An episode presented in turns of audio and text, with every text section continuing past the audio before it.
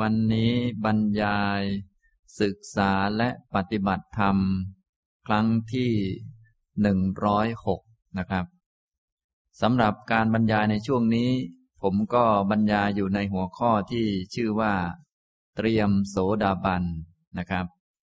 สำหรับหัวข้อนี้ก็ตั้งประเด็นในการบรรยายไว้3ประเด็นซึ่งตอนนี้พูดอยู่ในประเด็นที่2นะครับประเด็นที่1ที่ตั้งไว้ก็คือลักษณะและคุณสมบัติของพระโสดาบันอันนี้ได้พูดจบไปแล้วนะครับประเด็นที่2คือคุณประโยชน์และอานิสงส์ของความเป็นพระโสดาบันหรือจะพูดภาษายุคใหม่แล้วว่า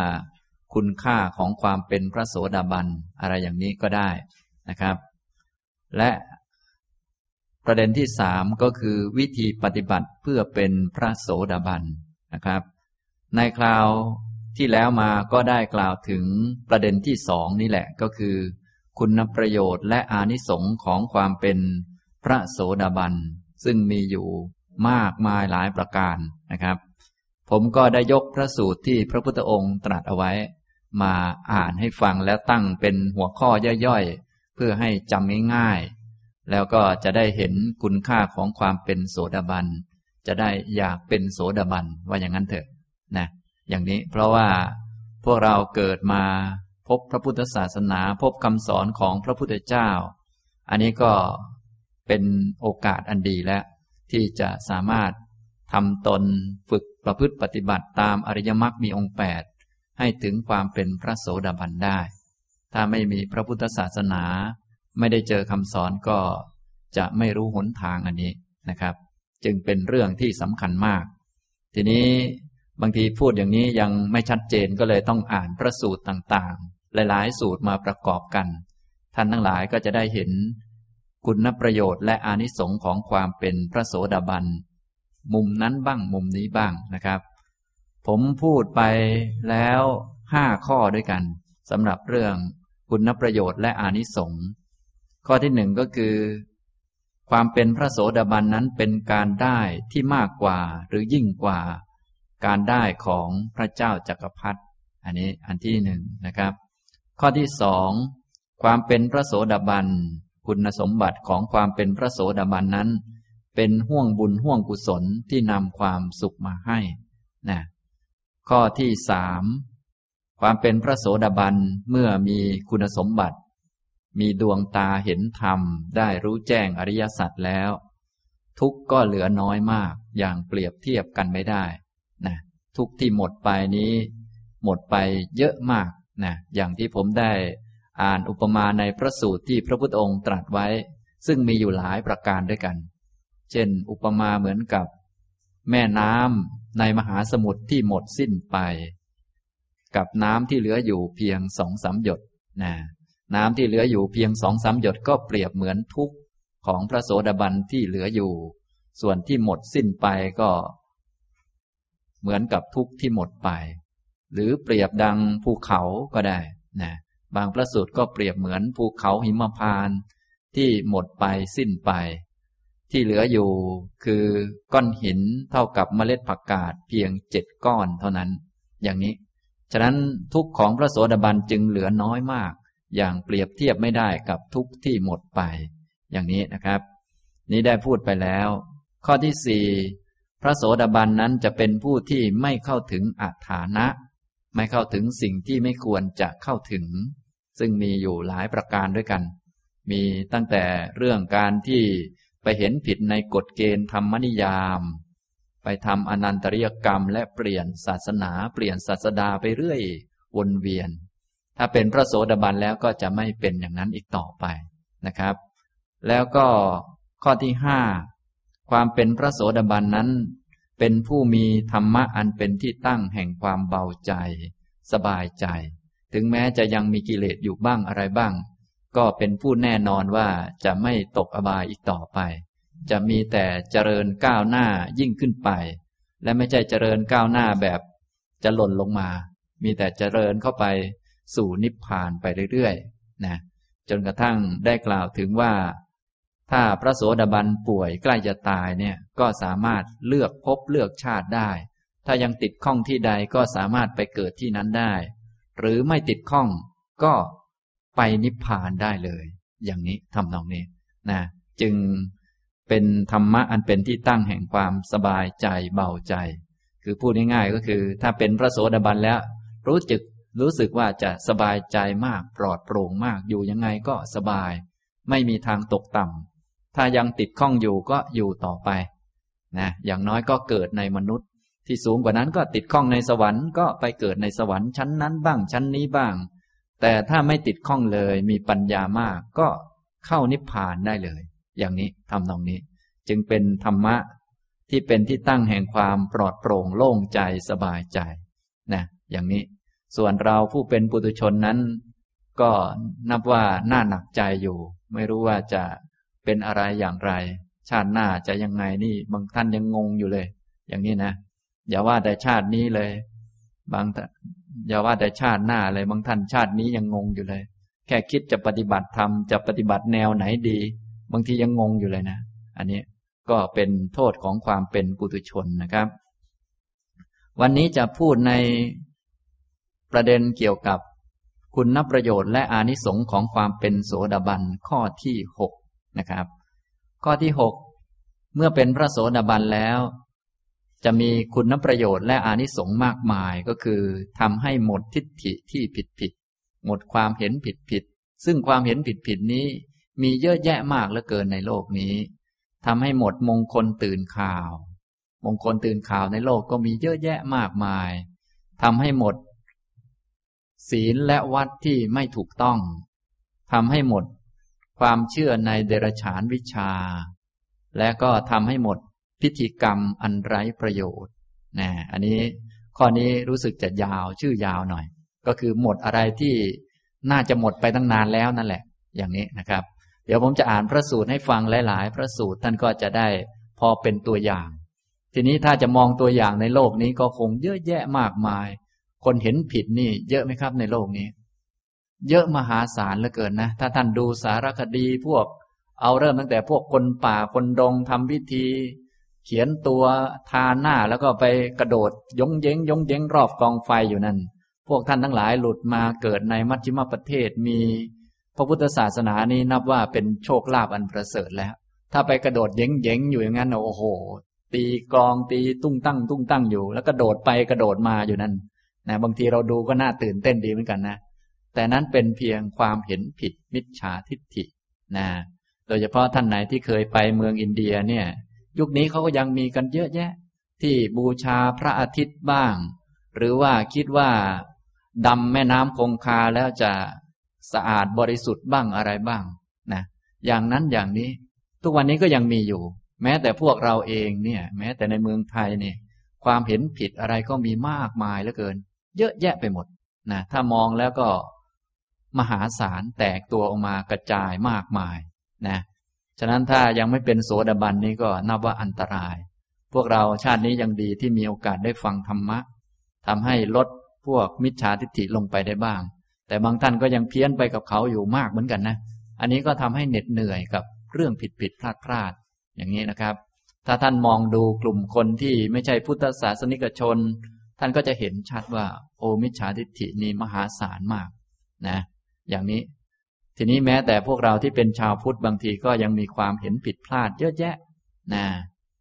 พอเป็นพระโสดาบันนี้จะหมดทิฏฐิเดี๋ยวทิฏฐิมีอะไรบ้างจะมีเยอะมากนะผมก็จะอ่านบางส่วนก็พอนะท่านก็จะได้พอเป็นตัวอย่างถ้าจะเอาเยอะๆเนี่ยท่านก็มองดูชาวโลกเขาที่เห็นผิดพลาดเต็มโลกนั่นแหละเยอะแยะไปหมดนะครับทีนี้นอกจากหมดทิฏฐิหมดความเห็นผิดแล้วยังหมดมงคลตื่นข่าวมงคลตื่นข่าวในโลกนี้เยอะไหมครับเนี่ย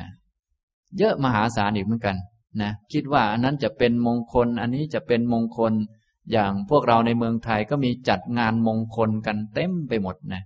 มีมงคล39มงคล40มงคล41ซึ่งไม่เป็นจริงเพราะว่ามงคลอันแท้จริงก็มีเพียง38นอกนั้นล้วนเป็นมงคลตื่นข่าวบางพวกก็ว่าเห็นสิ่งนี้จะเป็นมงคลจะดีไปไหว้พระวัดโน้นดีไหว้พระวัดนี้ดีนี่ขนาดชาวพุทธกันเองนี้ก็ยังเพี้ยนกันจนขี้เกียจจะเพี้ยนแล้วอย่างนี้ ทีนี้ท่านลองคิดดูที่คนไม่ใช่พุทธศาสนาเนี่ยเขาก็ว่าโอ้อันนี้แหละดีได้ยินเสียงอย่างนี้แหละดีเสียงว่าเจริญเนี่ยให้อายุยืนนี่เป็นคำที่ดีเป็นคำมงคลก็ว่าไปอันนี้ก็ถือเสียงเป็นคำมงคลนะเขาก็เลยมีงานมงคลและให้เราไปอวยพรบ้างอะไรบ้างอันนี้ก็เพี้ยนไปมากนะนี่ท่านเรียกว่ามงคลตื่นข่าวพอเป็นพระโสดาบันแล้วมงคลตื่นข่าวเหล่านี้ก็จะหมดไปศีลและวัดปฏิบัติที่ไร้ประโยชน์ที่ไปคิดว่าจะบริสุทธิ์ได้เพราะศีลสำรวมระวังก็จะบริสุทธิ์เช่นรักษาศีล 5บริสุทธิ์ก็จะได้เป็นโสดาบันรักษาศีล 8บริสุทธิ์จะได้เป็นพระอนาคามีอย่างนี้ก็ล้วนเป็นความยึดถือที่ผิดพลาดนะแต่ที่จริงการที่จะหลุดพ้นได้เนี่ยมีแต่อริยมรรคมีองค์ 8เท่านั้นการที่จะทำให้จิตใจบริสุทธิ์ได้นี่ไม่ใช่ด้วยศีลไม่ใช่ด้วยการทำวัดปฏิบัติอันนู้นอันนี้ไม่ใช่การสวดมนต์จะช่วยชำระจิตอย่างนี้ล้วนเป็นความเห็นผิดนะถ้าไม่ได้เป็นพระโสดาบันเนี่ยเราก็จะคล้อยตามเขาไปเรื่อยฟังดูมีเหตุผลนะดูดีเหมือนกันอะไรเหมือนกันอย่างนี้ฉะนั้นคนที่ไม่ได้เป็นพระโสดาบันนี้จะเหนื่อยเพราะว่ามันเยอะนะมงคลตื่นข่าวก็มากศีลวัดปฏิบัติต่างๆที่คิดว่าจะช่วยให้จิตบริสุทธิ์ให้สะอาดหมดจดก็มีเยอะแยะถ้าอย่างในยุคเราก็ยังพอมีเหตุมีผลบ้างแต่ถ้าในยุคเก่าอินเดียเนี่ยตามพระสูตรที่ท่านแสดงไว้มีเยอะแยะมากมายเหลือเกินนะอย่างนี้นะพอเป็นพระโสดาบันเนี่ยจะพ้นนะครับแล้วก็พ้นจากเดรัจฉานวิชาจะได้เลิกเชื่อวิชาเดรัจฉานนะวิชาเดรัจฉานก็คือวิชาที่ขวางมรรคผลนิพพานเดรัจฉานวิชาก็มีมากมายที่พระพุทธองค์แสดงไว้โดยเฉพาะท่านไหนที่ไปบวชเป็นพระเนี่ยห้ามทำเดรัจฉานวิชาโดยเด็ดขาดและวิชาเนี่ยก็เป็นวิชาที่อยู่คู่โลกเป็นวิชามืดเพราะคนโดยทั่วไปเกิดมาก็อยู่กับความมืดไม่รู้เรื่องวิชาเหล่านี้ก็มีเยอะแยะมีตั้งแต่วิชาทำนายทายทักทำนายฝันวิชาหมอดูวิชาดูที่อะไรต่อมีอะไรต่างๆเยอะแยะมากมายนะอย่างนี้พอเป็นพระโสดาบันแล้วก็จะมั่นคงเรื่องกรรมเรื่องผลของกรรมเรื่องวิชาอันไร้แก่นสารนี้ก็จะหมดไปจิตของพระโสดาบันก็จะมีความเลื่อมใสไม่หวั่นไหวในพระพุทธพระธรรมพระสงฆ์เอาจิตไปฝากไว้กับความรู้ส่วนพวกที่ไม่รู้นี่ก็เอาจิตมาฝากไว้กับของไม่รู้เรื่องนี่แหละนะที่โลกมันเป็นไปอย่างนี้ก็เพราะว่าเกิดมาด้วยอำนาจอวิชชาวิชาเหล่านี้เขาก็เลยเรียกว่าอวิชชาเดรัจฉานวิชานะเป็นความหลงทีนี้คนไม่มีความรู้ด้วยกันต่างก็พากันเอาจิตไปไว้กับวิชาเหล่านี้ก็เลยเพี้ยนกันไปนะส่วนพวกเรานี้มีพระรัตนตรัยเป็นสรณะอันนี้ก็พระรัตนตรัยนั้นเกิดจากวิชาเกิดจากความรู้ท่านจึงให้เอาจิตไปไว้ที่นั่นนะถ้าเป็นพระโสดาบันท่านก็จะเต็มที่แล้วคือมีความเลื่อมใสไม่หวั่นไหวในพระพุทธพระธรรมพระสงฆ์นะอย่างนี้ท่านจึงหมดความเชื่อถือในเดรัจฉานวิชาส่วนพวกปุถุชนนี่เดี๋ยวผมจะอ่านชื่อเดรัจฉานวิชาให้ฟังบางท่านก็ยังเชื่ออยู่บ้างนะเชื่อว่าอันนั้นเชื่อว่าอันนี้อะไรไปเรื่อยนะท่านก็มีเพี้ยนของท่านบางท่านก็เยอะเหมือนกันนะฝันไม่ดีก็ขนหัวลุกก็มีนะบางท่านเนี่ยอันนี้ก็ยังเพี้ยนอยู่มากนะยังเชื่อพิธีโน้นพิธีนี้อะไรหลากหลายตามหลักวิชาเดรัจฉานเขาอยู่อย่างนี้นะครับทำนองนี้แล้วก็ความเป็นพระโสดาบันนั้นมีประโยชน์ทำให้หมดสิ้นพิธีกรรมอันไร้แก่นสารไร้ประโยชน์ท่านทั้งหลายที่นั่งอยู่ในห้องนี้คงผ่านพิธีกรรมอันไร้แก่นสารไร้ประโยชน์มามากมายพิธีเหล่านั้นก็ต่างก็คิดว่าจะช่วยให้เราเป็นสุขสบายขึ้นบ้านใหม่ก็นิมนต์พระมาสวดบางท่านหลายครั้งแล้วนะบ้านเดียวกันนั่นแหละสวดอยู่นั่นแหละนะจนหลวงพ่อบางทีมรณภาพไปหลายองค์แล้วแต่ก็ยังไม่เข็ดนึกว่ามีพระมาสวดนั่นแหละจะได้เจริญก้าวหน้าเป็นสิริมงคลเขาก็คิดอยู่อย่างนี้นะทั้งที่ก็สวดมาตั้งหลายรอบสิริมงคลไม่เคยมีสักทีก็ยังทุกข์อยู่นั่นแหละแต่ก็ยังไม่เคยเข็ดนะก็ยังทำอยู่อย่างนั้นโดยอ้างว่าเป็นทำบุญบ้างเป็นมงคลบ้างเป็นอะไรบ้างถ้าไม่ทำก็ดูเหมือนไม่ได้บ้างอะไรบ้างก็เพี้ยนไปเรื่อย ส่วนพระโสดาบันท่านจะชัดเจนแล้วว่าอะไรที่เป็นของดีอย่างแท้จริงอะไรที่เป็นมงคลอย่างแท้จริงอะไรที่ทำให้จิตบริสุทธิ์ได้จริงท่านจะรู้หมดตรงนี้สิ่งเหล่านี้จึงหมดไปโดยสิ้นเชิงนะครับฉะนั้นในข้อที่6นี้จึงเป็นข้อที่ยาวแล้วก็กว้างขวางมากนะสรุปง่ายๆคือเรามองไปทั้งโลกเนี่ยมีแต่ของผิดทั้งเห็นผิดทั้งมงคลตื่นข่าวทั้งศีลวัดปฏิบัติไม่มีประโยชน์เดรัจฉานวิชามากมายและก็พิธีกรรมอันไร้แก่นสารมีเยอะแยะถ้าไม่ได้เป็นพระโสดาบันเนี่ยก็ยังไม่พ้นชาตินี้ดูเหมือนว่าจะพ้นแล้วนะแต่ว่าถ้ายังไม่เป็นโสดาบันเนี่ยเดี๋ยวก็กลับไปอีกแล้วก็กลับไปกลับมาวนเวียนอยู่อย่างนี้นะฉะนั้นคุณประโยชน์ของความเป็นพระโสดาบันจึงมีมากอย่างนี้นะครับนี้เป็นข้อที่6ในประเด็นคุณประโยชน์และอานิสงส์ของความเป็นโสดาบันคือทำให้หมดทิฏฐิหมดมงคลตื่นข่าวหมดศีลและวัดที่ไร้ประโยชน์หมดความเชื่อเดรัจฉานวิชาและหมดพิธีกรรมอันไร้แก่นสารนะเดี๋ยวผมจะอ่านบางส่วนให้ฟังนะไม่อ่านทั้งหมดเนื่องจากว่าในพระไตรปิฎกมีสูตรนั้นบ้างสูตรนี้บ้างเยอะแยะที่กล่าวถึงเรื่องเหล่านี้นะครับจะอ่านพอเป็นตัวอย่างนะครับในชุดที่1จะอ่านเกี่ยวกับการหมดทิฏฐิก่อนนะพระโสดาบันท่านจะรู้จักรูปนามขันธ์ห้าตามความเป็นจริงรู้จักรูปรู้จักเวทนารู้จักสัญญารู้จักสังขารรู้จักวิญญาณ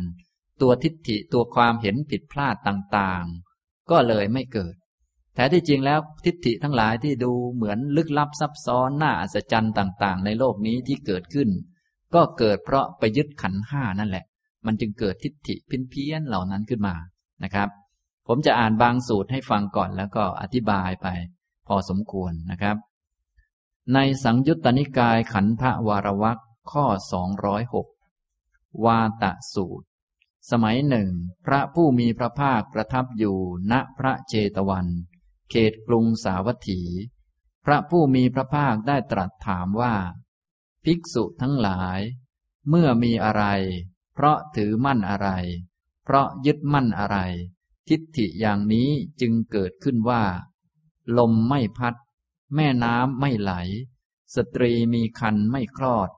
ดวงจันทร์และดวงอาทิตย์ไม่ขึ้นหรือไม่ตกมั่นคงดุจเสาระเนียดภิกษุเหล่านั้นทูลตอบว่าข้าแต่พระองค์ผู้เจริญธรรมะของข้าพระองค์ทั้งหลายมีพระผู้มีพระภาคเป็นหลัก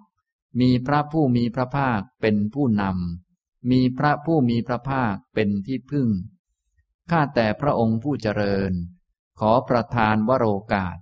เฉพาะพระผู้มีพระภาคเท่านั้นที่จะทรงอธิบายเนื้อความแห่งพระภาษิตนั้นให้แจ่มแจ้งได้ภิกษุทั้งหลายฟังต่อจากพระผู้มีพระภาคแล้วจักทรงจำไว้พระผู้มีพระภาคตรัสว่าภิกษุทั้งหลายถ้าเช่นนั้นเธอทั้งหลายจงฟังจงใส่ใจให้ดีเราจักกล่าวภิกษุเหล่านั้นทูลรับสนองพระดำรัสแล้วพระผู้มีพระภาคได้ตรัสเรื่องนี้ว่าภิกษุทั้งหลายเมื่อมีรูปเพราะถือมั่นรูปเพราะยึดมั่นรูปทิฏฐิอย่างนี้จึงเกิดขึ้นว่าลมไม่พัดแม่น้ำไม่ไหลสตรีมีครรภ์ไม่คลอดดวงจันทร์และดวงอาทิตย์ไม่ขึ้นหรือไม่ตกมั่นคงดุจเสาระเนียดเมื่อมีเวทนาเพราะถือมั่นเวทนาเพราะยึดมั่นเวทนาทิฏฐิอย่างนี้จึงเกิดขึ้นว่าลมไม่พัดแม่น้ำไม่ไหลสตรีมีครรภ์ไม่คลอดดวงจันทร์และดวงอาทิตย์ไม่ขึ้นหรือไม่ตกมั่นคงดุจเสาระเนียดเมื่อมีสัญญาเพราะถือมั่นสัญญาเพราะยึดมั่นสัญญาทิฏฐิอย่างนี้จึงเกิดขึ้นว่าลมไม่พัดแม่น้ำไม่ไหลสตรีมีครรภ์ไม่คลอดดวงจันทร์และดวงอาทิตย์ไม่ขึ้นหรือไม่ตก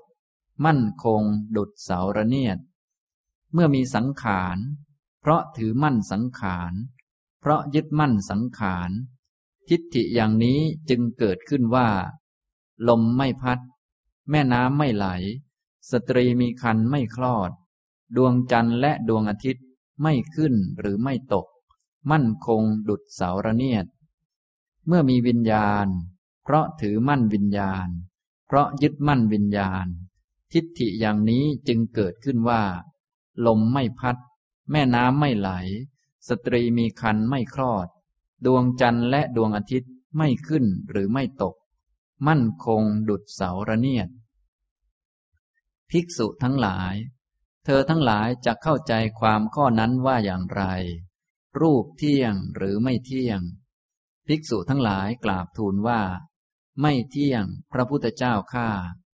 ก็สิ่งใดไม่เที่ยงสิ่งนั้นเป็นทุกข์หรือเป็นสุขเป็นทุกข์พระพุทธเจ้าข้าก็สิ่งใดไม่เที่ยงเป็นทุกข์มีความแปรผันเป็นธรรมดาเพราะไม่ถือมั่นสิ่งนั้นทิฏฐิอย่างนี้จะพึงเกิดขึ้นบ้างหรือว่าลมไม่พัดแม่น้ำไม่ไหลสตรีมีครรภ์ไม่คลอดดวงจันทร์และดวงอาทิตย์ไม่ขึ้นหรือไม่ตกมั่นคงดุจเสาระเนียดไม่ใช่อย่างนั้นพระพุทธเจ้าข้าเวทนาเที่ยงหรือไม่เที่ยงสัญญาเที่ยงหรือไม่เที่ยงสังขารเที่ยงหรือไม่เที่ยงวิญญาณเที่ยงหรือไม่เที่ยงไม่เที่ยงพระพุทธเจ้าข้าก็สิ่งใดไม่เที่ยงสิ่งนั้นเป็นทุกข์หรือเป็นสุขเป็นทุกข์พระพุทธเจ้าข้าก็สิ่งใดไม่เที่ยงเป็นทุกข์มีความแปรผันเป็นธรรมดาเพราะไม่ถือมั่นสิ่งนั้นทิฏฐิอย่างนี้จะพึงเกิดขึ้นบ้างหรือว่าลมไม่พัดแม่น้ำไม่ไหลสตรีมีครรภ์ไม่คลอดดวงจันทร์และดวงอาทิตย์ไม่ขึ้นหรือไม่ตกมั่นคงดุจเสาระเนียดไม่ใช่อย่างนั้นพระพุทธเจ้าข้าแม้สิ่งที่บุคคลได้เห็นฟังทราบรู้ถึงแสวงหาใคร่ครวญด้วยใจเที่ยงหรือไม่เที่ยงไม่เที่ยงพระพุทธเจ้าข้าก็สิ่งใดไม่เที่ยงสิ่งนั้นเป็นทุกข์หรือเป็นสุขเป็นทุกข์พระพุทธเจ้าข้าก็สิ่งใดไม่เที่ยงเป็นทุกข์มีความแปรผันเป็นธรรมดาเพราะไม่ถือมั่นสิ่งนั้นทิฏฐิอย่างนี้จะพึงเกิดขึ้นบ้างหรือว่าลมไม่พัดแม่น้ำไม่ไหลสตรีมีครรภ์ไม่คลอดดวงจันทร์และดวงอาทิตย์ไม่ขึ้นหรือไม่ตกมั่นคงดุจเสาระเนียดไม่ใช่อย่างนั้นพระพุทธเจ้าข้าภิกษุทั้งหลายเพราะเหตุที่อริยสาวกละความสงสัยในฐานะ6ประการนี้ได้ฉะนั้นจึงละความสงสัยแม้ในทุกข์ละความสงสัยแม้ในเหตุเกิดแห่งทุกข์ละความสงสัยแม้ในความดับแห่งทุกข์ละความสงสัยแม้ในปฏิปทาที่ให้ถึงความดับแห่งทุกข์ได้ภิกษุทั้งหลายนี้เราเรียกว่าอริยสาวกผู้เป็นโสดาบันไม่มีทางตกต่ำมีความแน่นอนที่จะสำเร็จสัมโพธิในวันข้างหน้าวาตะสูตรที่หนึ่งจบนะครับอันนี้เป็นเรื่องการหมดทิฏฐินะพอได้เป็นพระโสดาบันเนี่ยทิฏฐิปลีกย่อยต่างๆจะหมดไปนะทิฏฐิมีเยอะผมจะอ่านบางสูตรให้ฟังพระสูตรนี้ชื่อว่าวาตะสูตรนะเป็นทิฏฐิที่เกิดขึ้นโดยความเห็นผิดในแง่ที่ว่าลมไม่พัดเป็นต้นนะหรือจะพูดว่าทิฏฐิลมไม่พัดอย่างนี้ก็ได้เอ๊ะทิฏฐิลมไม่พัดนี่มันเป็นยังไงก็คือทิฏฐิที่เห็นผิดธรรมชาตินั่นเองนะลมโดยปกติมันพัดไหมครับลมปกติมันเป็นของพัดทีนี้ถ้าเป็นทิฏฐิมันก็แค่กลับข้างเข้ามาก็ลมไม่พัดทำไมจึงเห็นผิดเพี้ยนจากความเป็นจริงขนาดนี้ได้ทำไมจึงเห็นกงจักเป็นดอกบัวเห็นดอกบัวเป็นกงจักกลับข้างกันอย่างนี้ได้ที่เป็นเช่นนี้ก็เพราะว่ายังมีความเห็นผิดอยู่เป็นผู้ที่เห็นผิดในรูปนามขันธ์ห้าก็ไปยึดพอไปยึดทิฏฐิมันก็เกิดขึ้นพระโสดาบันเนี่ยท่านรู้จักรูปนามขันธ์ห้าตามความเป็นจริงทิฏฐิเหล่านี้ก็ไม่เกิดนะครับ อย่างทิฏฐิที่ผมอ่านให้ฟังพระพุทธองค์ก็ตรัสให้เห็นภาพชัดซึ่งมีหลายคำด้วยกันก็คือทิฏฐิลมไม่พัดลมโดยธรรมชาติมันเป็นของพัดเขาเห็นว่ามันไม่พัดนี่เห็นผิดตรงข้ามกับความเป็นจริงทิฏฐิแม่น้ำไม่ไหล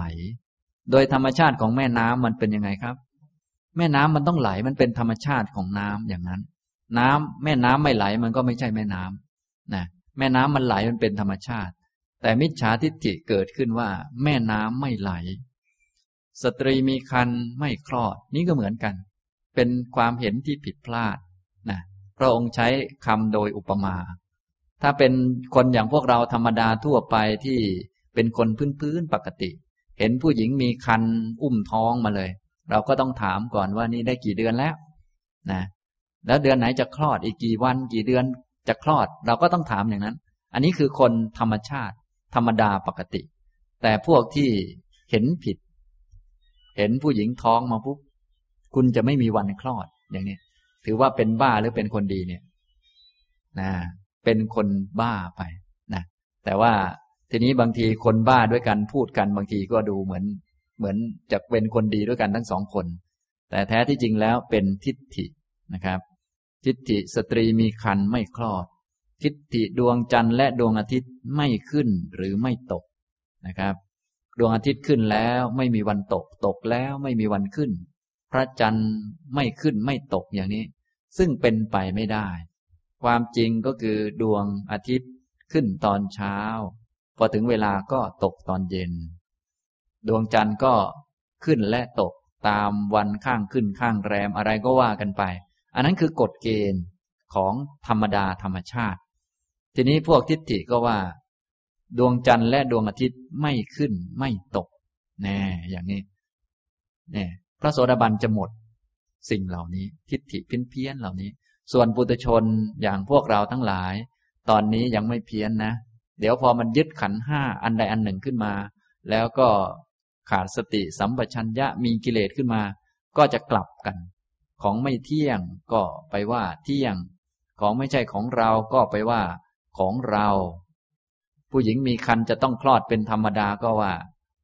ไม่คลอดจะต้องไม่เปลี่ยนแปลงจะต้องอยู่อย่างนี้มั่นคงถาวรอะไรก็ว่าไปนะอย่างนี้ฉะนั้นพระโสดาบันจึงมีคุณค่ามากก็อย่างนี้แหละทำให้ไม่มีทิฏฐิเพี้ยนอย่างนี้เกิดขึ้นมาอีกต่อไปนะอย่างนี้นะครับท่านทั้งหลายเวลาที่เห็นเพี้ยนขึ้นมาก็อย่าลืมเตือนตนเองว่านี่เป็นแบบทิฏฐิลมไม่พัดจริงๆลมมันต้องพัดถ้าเห็นว่าลมไม่พัดมันก็เห็นผิดหรือจะจำคำอื่นก็ได้มีหลายคำทิฏฐิแม่น้ำไม่ไหลนะท่านไปดูแม่น้ำที่นั่งดูมันต้องไหลนะถ้าไปเห็นว่ามันไม่ไหลอย่างนี้มันก็ผิดนะมันก็ผิดกับความจริงผู้หญิงมีครรภ์ไม่คลอดดวงจันทร์และดวงอาทิตย์ไม่ขึ้นและไม่ตกมั่นคงดุจขุนเขาอย่างนี้มันไม่ได้หรอกมันผิดอย่างนี้นะฉะนั้นท่านเห็นดวงอาทิตย์ขึ้นลงทุกวันนี้ก็สามารถเตือนตนเองได้ว่าเนี่ยความจริงมันเป็นอย่างนี้แหละดวงอาทิตย์มันขึ้นตอนเช้ามันตกตอนเย็นที่มันขึ้นตอนเช้ายังไม่ตกนี่เพราะยังไม่ถึงเวลาตกเท่านั้นและอื่นก็เหมือนกันคนเนี่ยเราจะใช้คำอุปมาอื่นก็ได้เหมือนกับเห็นคนแล้วก็บอกว่าทิฏฐิว่าคนจะต้องไม่ตายอย่างนี้มันเป็นไปได้ไหมเราจะต้องไม่ตายอย่างนี้มันเป็นไปได้หรือเปล่านี้มันเป็นไปไม่ได้นะแต่ในที่นี้พระสูตรนี้ท่านอุปมาหลายคำตามที่เหมาะสมแก่เทศนาในครั้งนั้นๆนะครับเราก็สามารถเอาคำอื่นมาใช้ได้แต่ว่าถ้าจะเอาตามนี้ก็คือทิฏฐิลมไม่พัด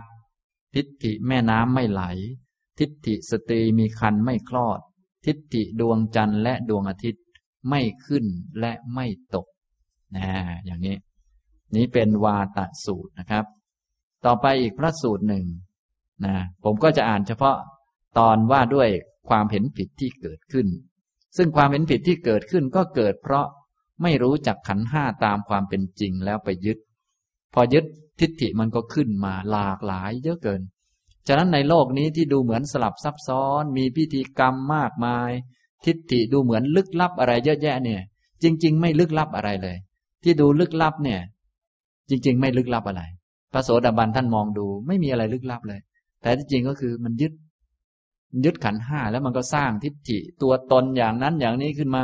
ทำพิธีเพื่อตัวตนจนเกิดเป็นพีระมิดก็ดีเกิดเป็นอะไรต่อมีอะไรมาพันมัมมี่ไว้ก็ดีอะไรก็ดีแต่ที่จริงมันไม่ได้ลึกลับอะไรไม่ได้มีแนวคิดซับซ้อนอะไรเลยจริงๆก็คือมันยึดถือ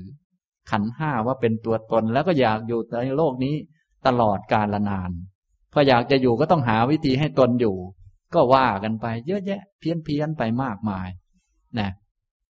แต่เวลาเราปุถุชนไปสังเกตดูหรือว่าไปอ่านเรื่องของเขาดูแม่เขาคิดได้ซับซ้อนลึกซึ้งเหลือเกินพิธีกรรมนั้นขลังเหลือเกินศักดิ์สิทธิ์เหลือเกินเป็นไงครับมันก็วุ่นวายไปแต่พระโสดาบันมองดูมันไม่ลึกอะไรเลยมันตื้นเหลือเกินคือมันไปยึดขันธ์ห้ายึดกระดูกตัวเองว่ามันจะมั่นคงมันยึดเส้นผมว่าเป็นของตนนี่แหละก็มีอยู่เท่านี้ถ้าไม่ยึดอันนี้ทิฏฐิเหล่านี้ก็ไม่เกิดอย่างนี้พอเข้าใจไหมครับเนี่ยฉะนั้นทิฏฐิต่างๆมีจนเต็มโลกเนี่ยถ้าจะยกตัวอย่างมาคงพูดไม่หวาดไม่ไหวนะและพวกเราถ้ายังเป็นปุถุชนอยู่ก็อย่าพึงไปว่าพวกคนป่ากระโดดโลดเต้นอยู่นั่นอย่าไปว่าเขานะเดี๋ยวจะเป็นอย่างเขาบ้าง อย่างนี้ทำนองนี้นะเพราะว่าพวกเรานี้ยังมีสัญโยชน์ผูกติดอยู่ถ้าไปชอบเขาก็เป็นสัญโยชน์ผูกก็มีโอกาสเป็นอย่างนั้นได้นะถ้าไปเกลียดเขาก็เป็นสัญโยชน์ผูกไว้นะเพราะเครื่องผูกที่ทำให้เราเกิดเวียนว่ายในภพเนี่ยมีทั้งสัญโยชน์ฝ่ายรักเขาเรียกว่ากามราคะสัญโยชน์สัญโยชน์ฝ่ายเกลียดเขาไม่ชอบเขาก็เป็นปฏิฆะสัญโยชน์นะจึงต้องรู้จักสิ่งเหล่านั้นตามความเป็นจริงจึงจะไม่วนเวียนอีกต่อไปนะอย่างพวกเราเห็นคนอื่นๆที่ทำตามมิจฉาทิฏฐิเป็นแบบคนป่าที่ไม่รู้เรื่องถ้าไปเกลียดเขาก็มีโอกาสเป็นอย่างเขาทำไมมีโอกาสเป็นอย่างเขาเพราะไปผูกกับเขาอ่ะไม่ได้ผูกนี่ไปเกลียดเขานี่ไอ้เกลียดเขานั่นแหละคือผูกแหละท่านเรียกว่าปฏิฆะสัญโยชน์อย่างนี้พอเข้าใจไหมครับนะถ้าไม่ให้เกลียดจะให้รักยังไงรักก็ผูกเหมือนกัน กันเป็นกามราคะสัญโยชน์นี่มันเป็นอย่างนี้นะโลกนี่มันหลอกเราไปเรื่อยจึงต้องรู้จักตามความเป็นจริงนะอะไรล่ะที่เป็นจริงก็ขันธ์ห้าไงรู้จักรูปว่าเป็นรูปรู้จักเวทนาว่าเป็นเวทนารู้จักสัญญาว่าเป็นสัญญารู้จักสังขารว่าเป็นสังขารรู้จักวิญญาณว่าเป็นวิญญาณเพราะสิ่งที่มีตามเหตุตามปัจจัยก็มีเท่านี้แหละพระพุทธองค์จึงตรัสบอกภิกษุทั้งหลายว่าเมื่อรูปมีเพราะยึดมั่นรูปเพราะถือมั่นรูปนั่นแหละทิฏฐิอย่างนี้จึงเกิดแต่ถ้าไม่ยึดแล้วทิฏฐิจะเกิดไหมไม่เกิดนะฉะนั้นวิธีการปฏิบัติก็มีแต่เพียงว่าให้พยายามรู้จักรูปนามขันธ์ห้าตามความเป็นจริงเท่านั้นนะครับต่อไปอีกพระสูตรหนึ่งเอตังมะมะสูตรข้อ207พระผู้มีพระภาคได้ตรัสถามว่าภิกษุทั้งหลายเมื่ออะไรมีเพราะถือมั่นอะไรเพราะยึดมั่นอะไรทิฏฐิอย่างนี้จึงเกิดขึ้นว่านั่นเป็นของเราเราเป็นนั่นนั่นเป็นอัตตาของเราอันนี้ก็เป็นทิฏฐิที่เกิดขึ้นก็อันเดิมนั่นแหละก็เพราะไปยึดมั่นรูปเวทนาสัญญาสังขารวิญญาณทิฏฐิอย่างนี้จึงเกิดขึ้นนะสิ่งต่างๆไม่เคยเป็นของเราเลยเราทุกท่านเนี่ยถ้ายังเป็นปุถุชนอยู่มีโอกาสไหมครับนั่นของเราอยู่เรื่อยเลยนะยิ่งเอาเงินไปซื้อมาเมื่อไหร่รู้สึกว่านั่นของเราอยู่เรื่อยอันนี้เป็นทิฏฐิที่เกิดขึ้นนะสิ่งเหล่านั้นมันก็เป็นอย่างนั้นของมันเราเป็นนั่นเป็นนี่บางคนก็เป็นนั่นเป็นนี่อยู่เรื่อยนะนั่นเป็นอัตตาตัวตนของเรานี่ก็เป็นความเห็นผิดนะครับพระโสดาบันก็จะพ้นจากภาวะพวกนี้แล้วสบายเลยตอนนี้นะมีอะไรเยอะแยะจะมากมายขนาดไหนก็ไม่เคยว่าสิ่งนั้นเป็นของเราเลยส่วนพวกเรานี้แม้แต่เล็กๆน้อยๆขนาดความคิดขึ้นมาคิดอันนึงยังเป็นความคิดของเราเลยคิดดูนะอันเล็กๆบ้างอันใหญ่ๆโตๆบ้างอะไรต่อมีอะไรก็เกิดความเห็นผิดเพราะไปยึดขันธ์ห้านะอย่างนี้ทำนองนี้สุขทุกข์เล็กๆน้อยๆก็ยังยึดเอามาเป็นตัวเราของเราอย่างนี้นะครับแต่ถ้าเป็นพระโสดาบันแล้วทิฏฐิอย่างนี้ก็จะหมดไปอย่างนี้นะครับต่อไปอีกพระสูตรหนึ่งนัตถิดินนสูตรข้อ210 พระผู้มีพระภาคได้ตรัสถามว่าภิกษุทั้งหลายเมื่อมีอะไรเพราะถือมั่นอะไรเพราะยึดมั่นอะไรทิฏฐิอย่างนี้จึงเกิดขึ้นว่าพานที่ให้แล้วไม่มีผลยันที่บูชาแล้วไม่มีผล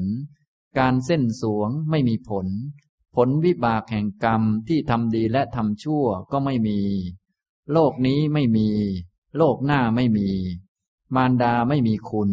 บิดาไม่มีคุณโอปปาติกะสัตว์ไม่มีสมณพราหมณ์ผู้ประพฤติปฏิบัติชอบทำให้แจ้งโลกนี้และโลกหน้าด้วยปัญญาอันยิ่งเองแล้วสอนผู้อื่นให้รู้แจ้งก็ไม่มีในโลกบุรุษคือประชุมแห่งมหาภูตรูปทั้งสี่เมื่อตายไปธาตุดินไปตามธาตุดินธาตุน้ำไปตามธาตุน้ำธาตุไฟไปตามธาตุไฟธาตุลมไปตามธาตุลมอินทรีย์ทั้งหลายย่อมผันแปรไปเป็นอากาศธาตุบุรุษทั้งหลายมีเตียงเป็นที่ห้านำศพไปรอยเท้าปรากฏเพียงแค่ป่าช้ากลายเป็นกระดูกขาวโพลนดุจสีนกพิราบการเส้นสวงสิ้นสุดลงที่เท่าทานคนเขลาบัญญัติทานนี้ไว้คำที่คนบางพวกย้ำว่ามีผลนั้นว่างเปล่าเท็จไร้สาระหลังจากตายไปไม่ว่าคนเขลาและคนฉลาดย่อมขาดศูนย์ไม่เกิดอีกนี่ก็เป็นความเห็นผิดซึ่งก็มีเยอะแยะในยุคนี้ซึ่งเป็นยุคสมัยใหม่ยุควิทยาศาสตร์ต่างๆเนี่ยพวกเด็กยุคใหม่ๆนี่บางทีความเห็นเหล่านี้ก็น่ากลัวมากก็คือความเห็นว่าชีวิตมีชาติเดียวเกิดเริ่มต้นจากท้องแม่จบลงที่ป่าช้าเท่านั้นเองไม่มีอะไรส่วนว่าคำว่าทานที่ให้แล้วมีผลอันนี้เขาหลอกเราก็เห็นอยู่ให้เงินไปเงินก็หายไปไม่เหลือก็คิดไปเพี้ยนไปแต่พวกเรานี่ยังดีที่ได้มีโอกาสได้ฟังธรรมะได้มีความเห็นที่ถูกต้องเชื่อเรื่องการเวียนว่ายตายเกิดเชื่อเรื่องผีเทวดามีอยู่จริงเชื่อเรื่องมารดาบิดาเป็นคนพิเศษเชื่อเรื่องชาตินี้ชาติหน้าการเวียนว่ายตายเกิดต่างๆแต่บางคนเขาไม่เชื่อนะการไม่เชื่อนี้ก็เป็นทิฏฐิที่เกิดขึ้นทิฏฐิเหล่านี้ที่เกิดขึ้นเกิดเพราะอะไรก็เกิดเพราะไปยึดขันธ์ห้านี่แหละไม่รู้จักขันธ์ห้าตามความเป็นจริงก็เกิดความยึดถือขึ้นมาอย่างนี้นะครับอันนี้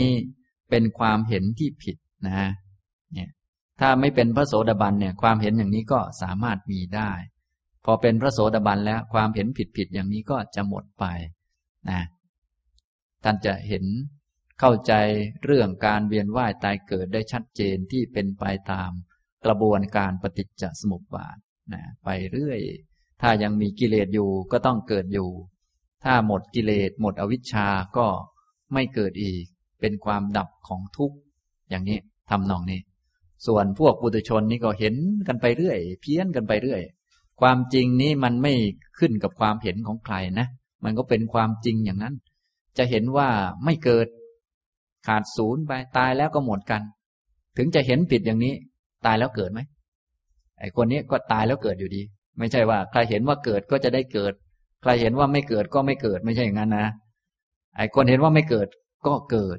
คนเห็นว่าเกิดก็เกิดเหมือนกันอย่างเนี้ยฉะนั้นความจริงก็ยังเป็นความจริงอย่างนั้นผู้ที่เห็นความจริงชัดเจนก็คือพระโสดาบัน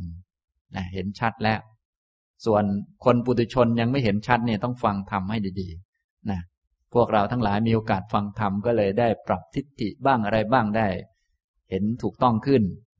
บางท่านยังชำระไม่หมดก็ต้องค่อยๆชำระไปนะครับและถ้ายังไม่เป็นพระโสดาบันก็ต้องระมัดระวังเพราะว่าก็มันก็ยังเพี้ยนกลับไปเรื่อยโดยเฉพาะไปคิดตามเขานะเขาก็มีเหตุผลดีเหมือนกันนะแต่ว่าเหตุผลก็เป็นเหตุผลในด้านความเห็นผิดอย่างเห็นเหตุผลว่าร่างกายของพวกเรานี้ก็เป็นประชุมของธาตุสี่พอตายไปดินก็เป็นดินไปน้ำก็เป็นน้ำไปไฟก็เป็นไฟไปลมก็เป็นลมไปอินทรีย์ต่างๆคือการมองเห็นได้ยินก็สลายไปในอากาศเนี่ยฟังดูดีเหมือนกันนะ ไม่เหลืออะไรก็ว่าไป แต่จริงๆแล้วด้านกายภาพมันไม่เหลือก็จริงอยู่แต่มันเหลือบุญบาปที่เป็นไปตามเหตุตามปัจจัยเหลือในแง่เป็นเหตุเป็นปัจจัยไปเรื่อยอย่างนี้นะครับทำนองนี้อันนี้อีกพระสูตรหนึ่งชื่อนัตถิดินนะสูตรนะครับต่อไปอีกพระสูตรหนึ่งกโรโตสูตรข้อ211พระผู้มีพระภาคได้ตรัสถามว่าภิกษุทั้งหลายเมื่อมีอะไรเพราะถือมั่นอะไรเพราะยึดมั่นอะไรทิฏฐิอย่างนี้จึงเกิดขึ้นว่าบุคคลทำเองใช้ให้ผู้อื่นทำตัดเองใช้ให้ผู้อื่นตัดเบียดเบียนเองใช้ให้ผู้อื่นเบียดเบียนทำให้เศร้าโศกเองใช้ให้ผู้อื่นทำให้เศร้าโศกทำให้ลำบากเองใช้ให้ผู้อื่นทำให้ลำบาก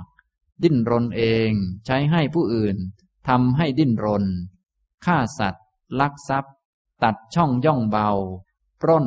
ทำโจรกรรมในบ้านหลังเดียวดักซุ่มที่ทางเปลี่ยวเป็นชู้พูดเท็จผู้ทำเช่นนั้นไม่จัดว่าทำบาปแม้หาบุคคลจะใช้จักรมีคมดุจมีดสังหารเหล่าสัตว์ในปฐพีนี้ให้เป็นลานตากเนื้อให้เป็นกองเดียวกันเขาย่อมไม่มีบาปที่เกิดจากกรรมนั้นบาปไม่มีมาถึงเขาถ้าหากบุคคลจะไปยังฝั่งขวาแห่งแม่น้ำคงคาฆ่าเองใช้ให้ผู้อื่นฆ่าตัดเองใช้ให้ผู้อื่นตัดเบียดเบียนเองใช้ให้ผู้อื่นเบียดเบียนเขาย่อมไม่มีบาปที่เกิดจากกรรมนั้นไม่มีบาปมาถึงเขาแม้หากบุคคลจะไปฝั่งซ้ายแห่งแม่น้ำคงคาให้เองใช้ให้ผู้อื่นให้บูชาเองใช้ให้ผู้อื่นบูชาเขาย่อมไม่มีบุญที่เกิดจากกรรมนั้นไม่มีบุญมาถึงเขาไม่มีบุญที่เกิดจากการให้ทานจากการฝึกอินทรีย์จากการสำรวมจากการพูดคำสัตย์ไม่มีบุญมาถึงเขานี้ก็เป็นทิฏฐิที่เกิดขึ้นเป็นทิฏฐิที่เป็นความเห็นผิดในแง่ที่ว่าบาปเนี่ยทำแล้วก็ไม่เป็นบาปบุญทำแล้วก็ไม่เป็นบุญส่วนพวกเรานี่ดีเห็นไหมได้ฟังธรรมบาปบุญเนี่ยบาปเนี่ยทำมันก็เป็นนะเป็นบาปบาปยังไม่มีแต่ถ้าไปทำมันก็จะเป็นบาปขึ้นมาบุญยังไม่มีถ้าไปทำมันก็เป็นบุญขึ้นมาแต่ว่าบางพวกเขาเห็นผิดทำบาปก็ไม่เป็นอันกระทำทำบาปไม่เป็นบาปฆ่าคนนอกศาสนานี่ไม่เป็นไรไม่เป็นบาปแน่ก็ว่าไปทุกวันนี้ก็ยังมีอยู่นะพวกเราถ้ายังเป็นปุถุชนนี่อย่าไปว่าเขาทีเดียวนะถ้าไปว่าเขามีโอกาสเป็นอย่างเขาได้เนี่ยจึงต้องระมัดระวังฆ่าคนนอกศาสนาฆ่าคนอื่นไม่ผิดหรือบางทีก็ฆ่าสัตว์ที่มาเป็นอาหารนี่ไม่ผิดนะเขาก็คิดไปเรื่อยเนี่ยเป็นมิจฉาทิฏฐิทั้งนั้นแต่ที่จริงถ้าอย่างเราเรียนมาโดยถูกต้องเป็นผู้ที่รู้เรื่องกรรมเรื่องผลของกรรมรู้เรื่องจิตใจดีเรารักสุขเกลียดทุกข์เขารักสุขเกลียดทุกข์ไหมก็เหมือนกันทุกคนไปเบียดเบียนคนอื่นเบียดเบียนสัตว์อื่นมันจะเหมาะไหมมันก็ไม่เหมาะโดยประการทั้งปวงแต่บางคนเขาเห็นผิดไปเขาว่าฆ่าสัตว์เป็นอาหารเนี่ยไม่เป็นบาปหรอกฆ่าพวกนอกศาสนาไม่เป็นบาปเนี่ยเขาก็ว่าไปนะเนี่ยทุกวันนี้ท่านทั้งหลายก็คงเห็นอยู่ว่ามีความเห็นอย่างนี้เยอะแยะไปหมดอย่างนี้นะหรือว่าทำบุญก็ไม่เป็นบุญก็มีทำบุญเช่นเนี่ยไหว้พระพุทธรูปนี้ก็เหมือนก้อนอิฐเนี่ยไหว้ก้อนอิฐไม่เป็นบุญนะบางคนไหว้ต้นโพอย่างเนี้ยถ้าคนมิจฉาทิฏฐิเขามองดูโอ้ยไปไหว้ต้นไม้มันจะบังเกิดอะไรเนี่ยอย่างนี้ทำนองนี้แต่ว่าบุญนะถ้าได้ทำมันก็มีนะเช่นว่าคนที่ควรบูชามีอยู่เราบูชาคนควรบูชาเป็นบุญไหมเป็นก็ต้นไม้เนี่ยก็เป็นตัวแทนของพระพุทธเจ้าเราไหว้ต้นไม้ต้นโพเนี่ยเป็นบุญไหมเป็นบุญเนี่ยแต่คนเห็นผิดเนี่ยสามารถเห็นเพี้ยนได้ไหว้ต้นไม้มันจะมีอะไรเนี่ยบุญไม่มีสำหรับคนไหว้ปูนจะมีอะไรก็เห็นเพี้ยนไปเรื่อยนะอย่างนี้ทำนองนี้นะครับอันนี้ความเห็นผิดเหล่านี้เกิดจากอะไรก็เกิดจากไปยึดนั่นแหละยึดรูปนามขันธ์ห้าไม่เป็นโสดาบันนั่นแหละถ้าเป็นโสดาบันแล้วบุญก็มีเมื่อบุญเกิด บุญได้ทำมันจึงเป็นบุญทำดีดีก็เกิดนะดีไม่ได้ทำดีไม่เกิดนะทำดีดีก็เกิดทำบาปบาปก็เกิดเนี่ยพระโสดาบันก็จะเข้าใจชัดนะรู้จักเหตุปัจจัยบาปก็เกิดเพราะเหตุบุญก็เกิดเพราะเหตุอย่างนี้อย่างนี้แต่ว่าพวกเห็นผิดนี่ทำกระทั่งบางทีฆ่าคนไม่เป็นบาปเฉยเลยนะฆ่าสัตว์ไม่เป็นบาปเฉยเลยอย่างเนี้ยทำนองนี้นะฉะนั้นพวกเราที่เป็นปุถุชนต้องระมัดระวังความเห็นให้ดีๆบาปเนี่ยถ้าไปทำมันต้องเป็นบาปนะพูดไม่ดีมันต้องไม่ดีจะให้มันดีมันไม่ได้หรอกถ้าไม่ดีพูดไม่ดีเราไม่พูดอย่างนี้จึงดีนะถ้าพูดไม่ดีแล้วไปพูดยังไงก็ไม่มีทางดีเด็ดขาดนะฉะนั้นถ้าอย่างนั้นจะกลายเป็นว่าอ้าวทำแล้วไม่เป็นบาปเป็นความเห็นผิดไปนะบุญถ้าได้ทำเนี่ยมันดีนะสวดมนต์ไหว้พระเนี่ยมีพระแล้วก็ไหว้มีพ่อแม่แล้วดูแลเนี่ยเป็นบุญเป็นของดีดีได้ทำมันดีอย่างนี้ทำตรงนี้ต้องเห็นให้ชัดนะครับต่อไปอีกพระสูตรหนึ่งพระพุทธองค์ได้ตรัสถามภิกษุทั้งหลายเช่นเดียวกัน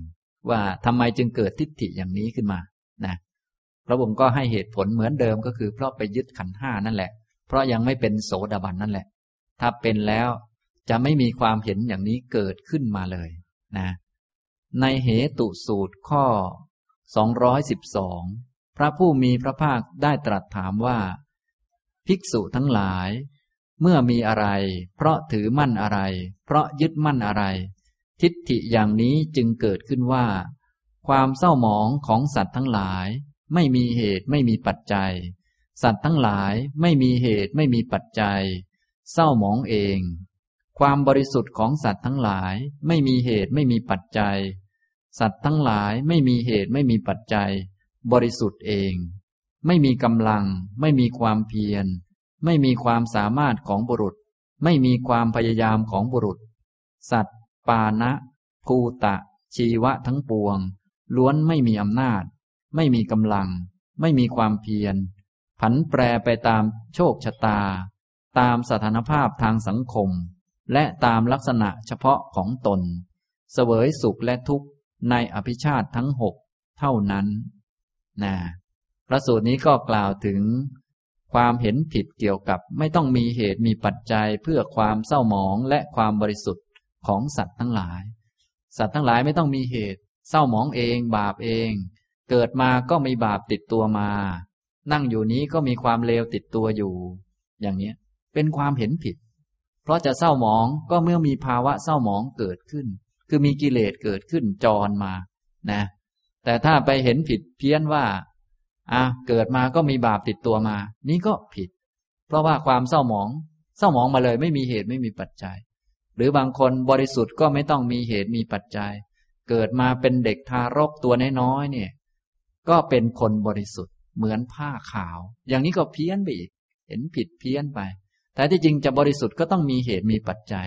จะบริสุทธิ์ได้ก็ต้องอริยมรรคมีองค์8ส่วนพวกปุถุชนยังมีโอกาสเชื่อเขาได้นะถ้าเราเป็นพวกปุถุชนนี่บางทีเขาบอกว่าเด็กเกิดมาใหม่เป็นเด็กบริสุทธิ์ไม่มีอะไรเลยไม่มีความเลวอะไรเราฟังบางทีเราเชื่อนะแต่ถ้าเป็นพระอริยเจ้าท่านรู้โอ้โหในมันเห็นผิดนะทำไมเป็นอย่างนั้นเพราะว่าจะบริสุทธิ์ก็ต้องมีเหตุมีปัจจัยต้องมีศีลสมาธิปัญญาต้องมีอริยมรรคมีองค์8พระอรหันต์จึงจะเป็นผู้บริสุทธิ์เด็กน้อยมันจะเป็นผู้บริสุทธิ์ได้ไหมมันไม่ได้หรอกอย่างนี้ทำนองนี้ฉะนั้นบางพวกก็เห็นว่าความเศร้าหมองก็ไม่ต้องมีเหตุมีปัจจัยความบริสุทธิ์ก็ไม่ต้องมีเหตุมีปัจจัยอะไรต่อมีอะไรก็ว่ากันไปเป็นความเห็นเพี้ยนขึ้นมาก็เนื่องจากยังไม่เป็นโสดาบันนั่นเองนะครับอย่างนี้อีกพระสูตรหนึ่งมหาทิฏฐิสูตรข้อ213พระผู้มีพระภาคได้ตรัสถามว่าภิกษุทั้งหลายเมื่อมีอะไรเพราะถือมั่นอะไรเพราะยึดมั่นอะไรทิฏฐิอย่างนี้จึงเกิดขึ้นว่าสภาวะเจ็ดกองนี้ไม่มีผู้สร้างไม่มีผู้บันดาลไม่มีผู้เนรมิตไม่มีผู้ให้เนรมิตยั่งยืนมั่นคงดุจยอดภูเขาดุจเสาระเนียดไม่หวั่นไหวไม่แปรผันไม่กระทบกระทั่งกัน ไม่ก่อให้เกิดสุขหรือทุกข์หรือทั้งสุขและทุกข์แก่กันและกันสภาวะเจ็ดกองอะไรบ้างคือ 1. กองแห่งธาตุดิน 2. กองแห่งธาตุน้ำ 3. กองแห่งธาตุไฟ 4. กองแห่งธาตุลม 5. กองสุข 6. กองทุกข์ 7. กองชีวะสภาวะเจ็ดกองนี้ไม่มีผู้สร้างไม่มีผู้บันดาลไม่มีผู้เนรมิตไม่มีผู้ให้เนรมิตยั่งยืนมั่นคงดุจยอดภูเขาดุจเสาระเนียดไม่หวั่นไหวไม่แปรผันไม่กระทบกระทั่งกัน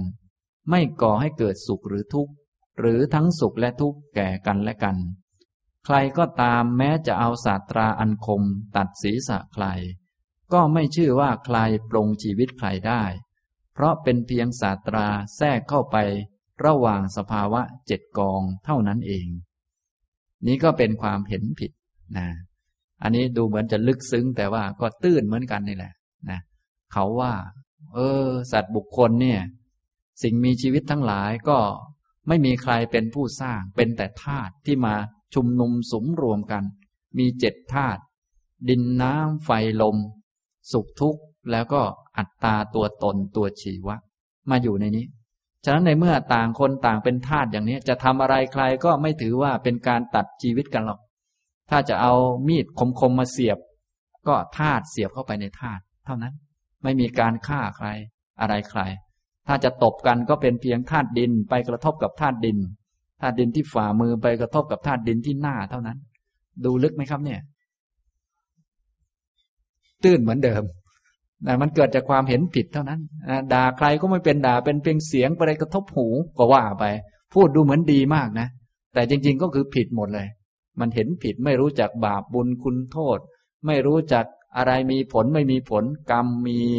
ผลของกรรมมีไม่รู้จักเลยรู้แต่ว่าอะไรอย่างเนี้ยขนาดเอาศาสตราไปเสียบกันมีดไปเสียบกันก็ว่าเสียบเข้าไปในธาตุนะไม่เป็นการฆ่าใครอะไรใครก็ว่ากันไปอย่างนี้ทำนองนี้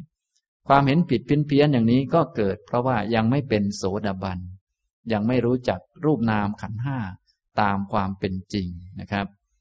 ความเห็นผิดยังมีอีกเยอะมากมายเรื่องการเวียนว่ายตายเกิดเกิดไปที่นั่นที่นี่อะไรมากมายถ้าจะอ่านให้ฟังเยอะไปเดี๋ยวท่านจะกลายเป็นเจ้าทิฏฐิไปก็ให้เข้าใจว่าทิฏฐิทั้งหลายจนเต็มโลกเนี่ยพระโสดาบันจะละได้หมดมีคุณค่าเยอะไหมครับความเป็นโสดาบันเนี่ยโอ้เยอะมากที่ผมอ่านมาไม่กี่สูตรเนี่ยท่านก็ชักจะเห็นหวาดเสียวแล้วว่าโอ้โหเยอะจริงๆความเห็นผิดเยอะแยะมากมายขนาดเราที่เป็นเมืองพุทธเองเนี่ยบางทียังล้ำแหลมเข้ามาเยอะแยะไปหมดนะทีนี้ลองคิดดูที่นอกศาสนาอะไรหรือบางท่านเคยไปอินเดียนี่นะโอ้เขาเห็นกันเยอะแยะแต่กระจายแขนงมากมายและพวกเราถ้ายังเป็นปุถุชนอยู่เนี่ยก็ยังมีโอกาสเป็นอย่างนั้นเป็นผู้ที่มีความคิดความเห็นที่ป่าเถื่อนอย่างนั้นจนกระทั่งบางทีก็เห็นว่าฆ่าพวกฝ่ายตรงข้ามไม่เป็นไรอย่างนี้ก็ยังมีฆ่าสัตว์ที่เป็นอาหารไม่เป็นไรเนี่ยความคิดขนาดป่าเถื่อนอย่างนี้เขายังว่าถูกอยู่นะจริงๆมันผิดอย่างเต็มที่มหาศาลทีเดียวผิดกับความเป็นจริงอย่างชัดเจนทีเดียวแต่ก็ยังเพี้ยนอยู่มากอย่างนี้นะครับทำนองนี้อันนี้ก็ว่าไปนะครับบุญบาปเป็นของมีจริงการเวียนว่ายตายเกิดมีอยู่จริงเขาก็ว่าไม่มีจบกันพ่อแม่มีคุณก็ว่าไม่มีอะไรพวกนี้ก็เพี้ยนไปมากนะครับอันนี้ผมอ่านให้ฟังบางพระสูตรนะส่วนท่านถ้าต้องการศึกษาเพิ่มเติมว่าทิฏฐิมีอะไรบ้างโอ้โหมหาศาลมากนะก็หลักๆก็เป็นของที่ไม่ลึกลับอะไรหรอกทุกอย่างล้วนเกิดจากความยึดถือขันธ์ห้าไม่รู้จักรูปนามขันธ์ห้าตามที่มันเป็นพอไม่รู้จักมันก็เกิดขึ้นพอมันเกิดขึ้นมันก็ซับซ้อนสลับมากขึ้นอะไรมากขึ้นดูลึกลับจริงๆไม่ได้ลึกลับอะไรที่มันลึกลับเพราะมันเกิดจากความมืดเท่านั้นเองมันก็ได้ดูลึกลับนะครับฉะนั้นท่านไหนที่รู้สึกว่าอะไรดูเหมือนลึกลับนั้นให้รู้ว่าเป็นสิ่งที่เกิดจากความมืดนะถ้าเป็นสิ่งที่เกิดจากความสว่างแล้วจะชัดเจนจะมองและสบายเห็นชัดอย่างธรรมะของพระพุทธเจ้านี่ เป็นของที่ลึกซึ้งก็จริงอยู่แต่ว่าเป็นของที่ปรากฏชัดสำหรับผู้มีดวงตาปัญญานะเห็นชัดเป็นของที่พระพุทธองค์ได้กระทำให้ตื้นเรียบร้อยแล้วไม่ได้ลึกลับซับซ้อนแบบพวกอวิชชาอย่างนั้นอย่างนี้ทำนองนี้นะครับอันนี้คุณประโยชน์และอานิสงส์ของความเป็นพระโสดาบันข้อที่6ก็คือหมดทิฏฐินะครับต่อมาก็ข้อที่6เหมือนกันนี่แหละคือเนื่องจากหมดหลายอย่างก็เอามารวมในข้อเดียวกันหมดทิฏฐิแล้วยังหมดมงคลตื่นข่าวด้วยนะมงคลตื่นข่าวบ้านเราก็มีมากมายเหลือเกินถ้าจะเอามงคลจริงๆท่านก็ไปท่องเอามงคล38เนี่ยพระก็มาสวดให้ประจำนะแต่ว่ารู้สึกว่าเราจะฟังไม่ทันหรือยังไงก็ไม่ทราบนะท่านสวดอยู่เรื่อยแหละงานมงคลเนี่ยว่ามงคลนั้นแท้จริงคืออันนี้นะไม่ใช่งานนะพวกเราก็งานนั่นแหละมงคลพระสวดไม่มงคลหรอกฉะนั้นพระสวดก็คุยกันไป ก็นึกว่างานมันมงคลที่ไหนได้ไม่ใช่งานมันมงคลมงคลคือ38อันท่านมาบอกอยู่แทนที่จะตั้งใจฟังเอาไปปฏิบัติที่ไหนได้มานั่งคุยกันอยู่นั่นแหละนะนึกว่ามงคลแล้วพระมาสวดให้ฟังแล้วนั่งคุยกันนี่มันเป็นมงคลไหมไม่เป็นการฟังธรรมตามกาลเนี่ยมันถึงเป็นมงคลถึงเวลาฟังธรรมมานั่งคุยกันมันจะเป็นมงคลให้หรือเปล่ามันก็ไม่เป็นนะเนี่ยอย่างเนี้ยบางท่านพระมาสวดก็มัวแต่จัดพิธีนู้นพิธีนี้ไม่ได้ฟังหรอกพระสวดไปนะเป็นมงคลให้บ้านตัวเองไม่ได้มงคลสักข้อบ้านได้มงคลไปมันก็วุ่นวายเนี่ยอย่างนี้เขาเรียกว่ามงคลตื่นข่าวนะครับนะพวกปุถุชนทั้งหลายเขาก็มุ่งมงคลมากมายเอาสิ่งที่เห็นบ้างเอาเสียงที่ได้ยินบ้างเอาสิ่งที่ได้ทราบหรือสัมผัสบ้างว่าเป็นมงคลนะครับผมจะอ่านในพระไตรปิฎกให้ฟังซึ่งในยุคพุทธกาลท่านก็กล่าวถึงพวกที่ถือมงคลตื่นข่าวว่าอันนั้นดีอันนี้ไม่ดีก็ว่ากันไปหลายแบบหลายประการในยุคนี้พวกเราก็อาจจะเหมือนเดิมบ้างเปลี่ยนสลับซับซ้อนกว่าเดิมบ้างแต่ก็เหมือนกันนี่แหละก็คือเกิดจากความยึดถือว่ามีตัวตนพอมีเราก็อยากให้เราได้รับของดีได้เจอแต่ของดีของไม่ดีก็อย่ามาเจอก็เลยเพี้ยนอยู่อย่างนี้นะปุถุชนก็เลยมีโอกาสทำมงคลตื่นข่าวเพราะมันรักตัวเองพอมันรักตัวเองก็อยากให้ตัวเองได้ดีเนาะมันก็เป็นธรรมชาติเลยแต่มันผิดอย่างนี้นะครับทำนองนี้นะฉะนั้นถ้าอยากให้ตนได้ดีก็ต้องรู้จักว่าตนนั้นไม่มีดีเมื่อดีมันเกิดก็ต้องทำดีอยากมีความสุขก็ทำเหตุให้เกิดความสุขไม่ใช่ไปทำมงคลตื่นข่าวให้เกิดความสุขไม่ใช่อย่างนั้นมันคนละอันกันความสุขมันเป็นสังขารเกิดเพราะเหตุเกิดเพราะบุญก็ต้องทำบุญให้มีขึ้นบุญจะมีเมื่อได้ทำดีได้ทำมันจึงดีถ้าดีไม่ได้ทำมันก็ไม่ดีอย่างเนี้ยถ้าเข้าใจอย่างนี้มันก็ง่ายนะเป็นพวกที่เชื่อกรรมเชื่อผลของกรรมแต่ปุถุชนเนี่ย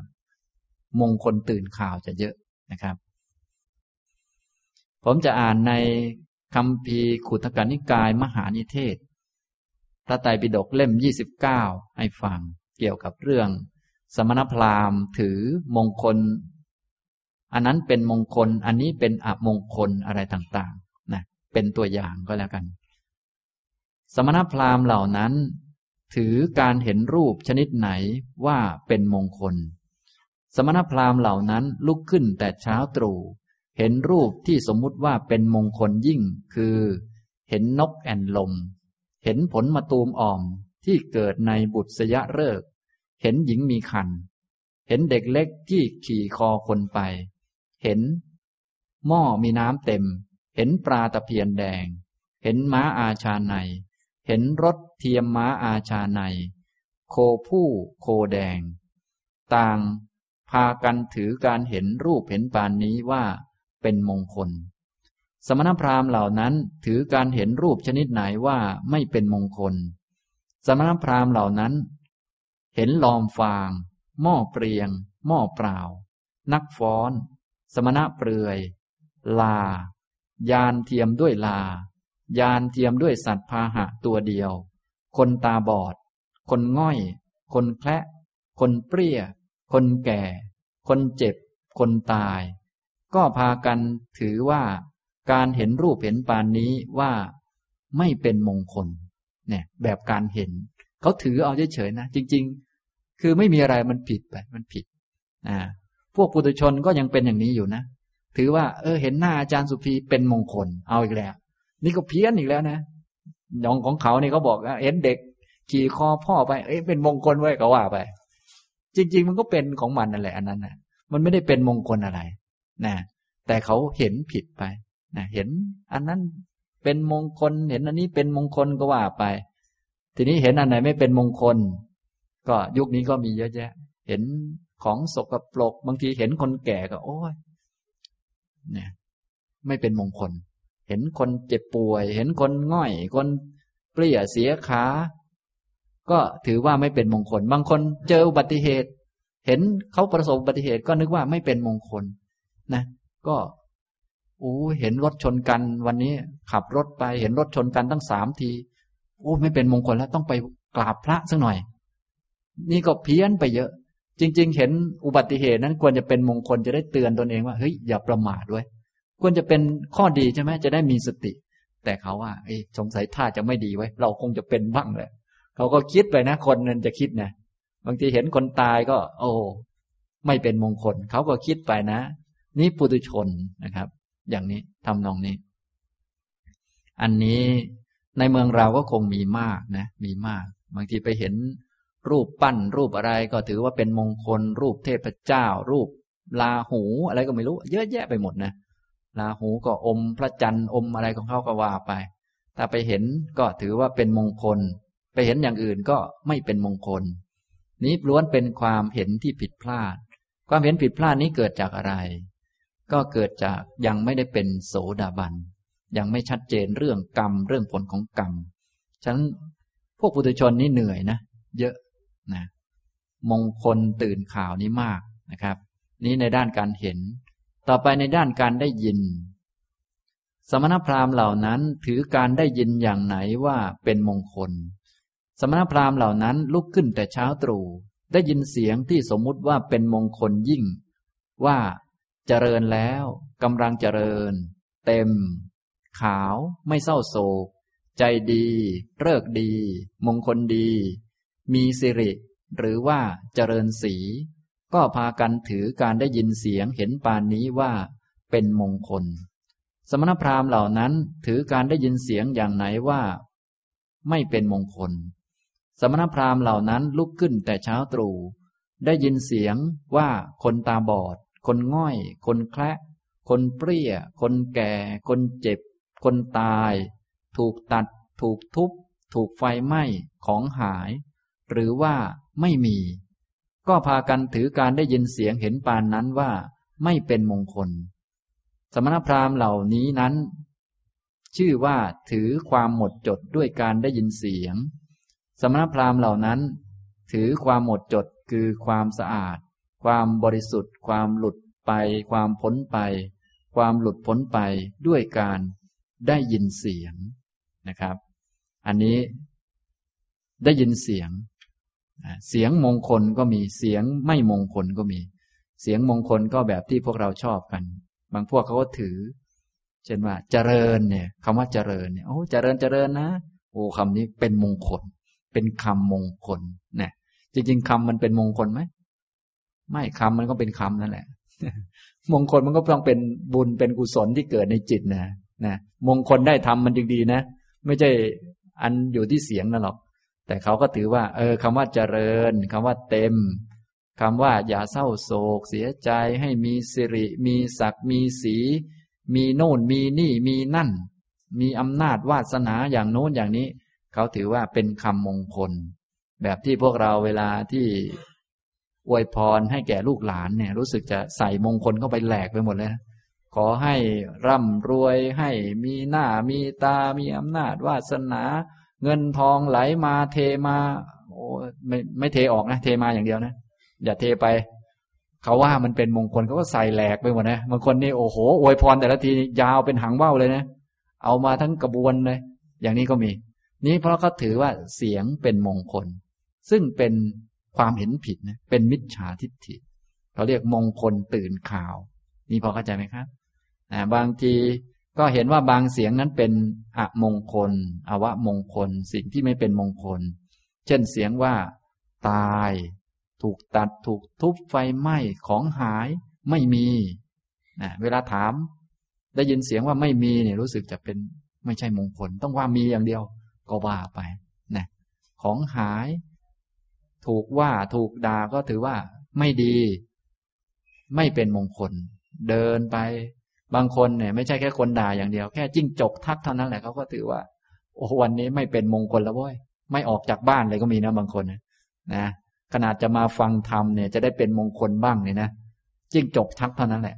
เผื่อเป็นอันตรายหยุด นั่งดูละครอยู่ที่บ้านเอาว่ามงคลทั้งวันเนี่ยอย่างนี้กลายไปอย่างนั้นเพี้ยนไปเลยก็มีนี่มันก็มาจาก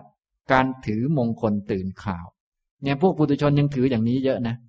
พวกเราเนี่ยอย่าว่าแต่ว่าคนที่เขาไม่ได้ศึกษาธรรมะเลยผู้ศึกษาธรรมะก็ยังถืออยู่ว่าเสียงไพเราะเสียงที่ว่าเจริญดีๆเนี่ยเป็นมงคลอยู่นะแต่ที่จริงคนอื่นต้องการให้เราเจริญก้าวหน้าก็เป็นความดีของเขาที่ปรารถนาดีนั้นก็ถูกแล้วแต่เป็นความดีของเขาใช่ความดีของเราไหมไม่ฉะนั้นที่เราคนอื่นเขาพูดให้เราเจริญก้าวหน้าเนี่ยเป็นความดีของคนอื่นนะคนอื่นเขาปรารถนาดีเห็นเป็นเพื่อนอยากให้เจริญก็เป็นความดีของเขาส่วนเราดีมันอยู่ตรงไหนก็ต้องรู้ด้วยมันก็อยู่ที่ใจของเรานั่นแหละดีได้ทำมันจึงดีไม่ใช่เขาพูดให้ปุ๊บมันจะดีมันไม่ใช่หรอกมันเป็นไปไม่ได้นะมันก็ต้องแยกแยะนะเหมือนผมพูดว่าขอให้ทุกท่านเจริญในธรรมนะครับอย่างนี้ก็ไม่ใช่คำพูดของผมเป็นมงคลคำพูดอย่างนี้ก็เป็นความดีของผมที่ปรารถนาดีกับท่านทั้งหลายความปรารถนาดีนี้ก็เป็นความเมตตาต่อกันมีความปรารถนาดีเป็นเพื่อนกันก็เป็นเรื่องดีแต่เป็นดีของอีกคนหนึ่งฉะนั้นพอเราได้ยินปั๊บมันจะดีเลยไหมมันก็ยังไม่ดีเลยเราก็มีดีอะไรบ้างล่ะก็ต้องว่ากันไปอย่างนี้ทำนองนี้นะครับอันนี้หรือว่าที่ไม่เป็นมงคลก็เหมือนกันนะก็ต้องรู้จักแยกแยะอันไหนเป็นมงคลอันไหนไม่เป็นมงคลนะครับอย่างนี้บางพวกก็ถือมงคลถือความหมดจดโดยการไปจับต้องรับรู้อารมณ์อะไรต่อมีอะไรต่างๆเช่นท่านมีขยายความบอกว่ามีสมณพราหมณ์พวกหนึ่งถือความหมดจดด้วยอารมณ์ที่รับรู้สมณพราหมณ์เหล่านั้นลุกขึ้นแต่เช้าตรู่จับต้องแผ่นดินจับต้องพืชสีเขียวจับต้องมูลโคจับต้องเต่าเหยียบผานจับต้องเกวียนบรรทุกงาเคี้ยวกินงาข้าวทาน้ำมันสีขาวเคี้ยวไม้สีฟันอาบฉโลมด้วยดินสอพองนุ่งห่มผ้าขาวโพกผ้าขาวสมณพราหมณ์เหล่านั้นชื่อว่าถือความหมดจดด้วยอารมณ์ที่รับรู้นะอันนี้บางพวกก็มงคลตื่นข่าวไปอีกแง่มุมหนึ่งเมื่อกี้พูดถึงเห็นได้ยินต่อไปก็แบบสัมผัสแบบกินแบบอะไรต่อมีอะไรอื่นๆบางพวกก็ต้องสัมผัสอันนี้ลูบขาหลวงพ่อลูบไปเรื่อยจนหลวงพ่อขาจะพังอยู่แล้วนะก็เอาลูบไปเรื่อยขอติดหน่อยหลวงพ่อเป็นมงคลเอาว่าไปอีกแหละก็สัมผัสไงใช้สัมผัสลูบๆขอมีโอกาสได้ลูบอะไรอย่างนั้นอย่างนี้ก็เพี้ยนไปเรื่อยนะนี้ก็ล้วนเป็นมงคลตื่นข่าวกันไปจับหลังเต่าบ้างเนี่ยท่านก็มีจับหลังเต่าทุกวันนี้ยังมีอยู่เปล่าไม่รู้ทุกวันนี้คงวิวัฒนาการเยอะนะแต่อันเดียวกันแหละคือโง่พอกันเพียงแต่เปลี่ยนอันไปจับเต่าจับโน่นจับนี่จับขาหลวงพ่อจับมันขลังไงจับเสร็จก็มาใส่หัวตัวเองหน่อยอะไรก็โอ้โหเยอะแยะไปหมดนะมันเยอะอย่างนี้นะครับอันนี้ก็แล้วแต่ว่ากันไปนี่เรียกว่าเป็นมงคลโดยการสัมผัสบางทีก็ใช้กินเอาก็มีกินอันนี้เป็นมงคลกินนั่นกินนี่บางทีใช้ทาก็มีอาบเอาก็มีแล้วแต่จนยุคนี้ก็ยังมีอาบน้ำมนต์อาบอะไรเยอะแยะไปหมดนะครับนี้ล้วนเป็นมงคลตื่นข่าวนะนี่อย่างที่ผมได้ให้ข้อสังเกตคือว่าแม้แต่ที่ว่าเป็นเมืองพุทธของเราก็ยังมีมากขนาดนี้แล้วท่านลองคิดดูสิผู้ที่ไม่ได้เจอพระพุทธศาสนาเลยไม่ได้ฟังเรื่องกรรมเรื่องผลของกรรมจะมากมายขนาดไหนเนี่ยชาตินี้ยังดีนะได้มีโอกาสเจอขนาดได้มีโอกาสเจอยังหนีไม่ออกเลยบางท่านเนี่ยยังไปทำกับเขาอยู่เรื่อยเหมือนกันอย่างนี้ถ้าไม่ทำก็กลัวเนาะเขาขู่เอาอะนะเขาขู่ก็ขนหัวลุกเอาหน่อยไว้อย่างนี้เพื่อความสบายใจอย่างนี้นะทีนี้สบายใจแล้วโง่ตลอดเลย ก็วนอยู่เท่านี้เลยไม่ไปไหนสักทีหนึ่งนะฉะนั้นต้องทำด้วยความรู้ต้องทำด้วยปัญญาจึงจะทำให้เข้าใจชัดและเมื่อเป็นโสดาบันนี่แหละสิ่งเหล่านี้จะหมดไปเลยหมดไม่มีแม้กระทั่งในความคิดเลยว่ามันจะเป็นมงคลไปได้อย่างไรมงคลก็ต้องมี38ประการเป็นธรรมะฝ่ายดีอย่างที่พระพุทธองค์ตรัสไว้ชัดเจนดีแล้วนั่นแหละไม่เพี้ยนไปจากความเป็นอย่างนั้นไม่ใช่ว่าเห็นอะไรจะเป็นมงคลหรือเห็นอะไรจะไม่เป็นได้ยินหรืออะไรไม่ใช่อย่างนั้นไปจับต้องหรือกินหรืออาบไม่ใช่อย่างนั้นเนี่ยอย่างนี้นะครับอันนี้เป็นคุณค่าคุณประโยชน์อานิสงส์ของความเป็นโสดาบันก็คือทำให้หมดมงคลตื่นข่าวเยอะเหลือเกินนะมงคลตื่นข่าวบางท่านนี่ตั้งแต่เกิดมาทำไปหลายแล้วนะทำไปเยอะแล้วไม่รู้บริสุทธิ์ขึ้นมาบ้างหรือยังส่วนใหญ่มีแต่เพี้ยนดำกว่าเดิมแหละแล้วก็ทิฏฐิก็หนาเตอะขึ้นทุกวันอย่างนี้ทีนี้เวลาจะเอาออกยิ่งยากนะทีเนี้ยเพราะทำมานานเนี่ยเขาก็ถือกันว่าทำกันมานานผู้เฒ่าผู้แก่ทำกันมาบ้างอะไรบ้างก็ยากที่จะละทิ้งยิ่งหนักไปกว่าเดิมอย่างนี้นะครับฉะนั้นถ้าอันยิ่งยากนี่แหละต้องรีบละถ้าไม่รีบละมันก็จะยากไปเรื่อยๆถ้าเหตุผลเพื่อตัวตนว่าโอ๊ยทำไปก็ไม่เสียหายอะไรหรอกอย่างนี้ก็ไม่ไหวแล้วนะจนบางคนทำตามเข้าไปไม่เสียหายแต่ตัวเองหลงผิดอยู่ตลอดไปอย่างนี้และเป็นความเสียหายที่ยิ่งใหญ่ที่สุดแล้วนะก็คือเป็นความเสื่อมในด้านปัญญาแต่พวกเรามองไม่ค่อยเห็นนะส่วนใหญ่ก็กลัวเขาจะไม่ยอมรับบ้างกลัวจะเข้ากับเขาไม่ค่อยได้บ้างก็กลัวเสื่อมญาติพี่น้องเสื่อมยศบ้างอะไรบ้างแต่ว่าพระพุทธองค์ตรัสว่าความเสื่อมเหล่านั้นไม่ใช่เรื่องใหญ่เลยความเสื่อมที่ยิ่งใหญ่คือเสื่อมปัญญา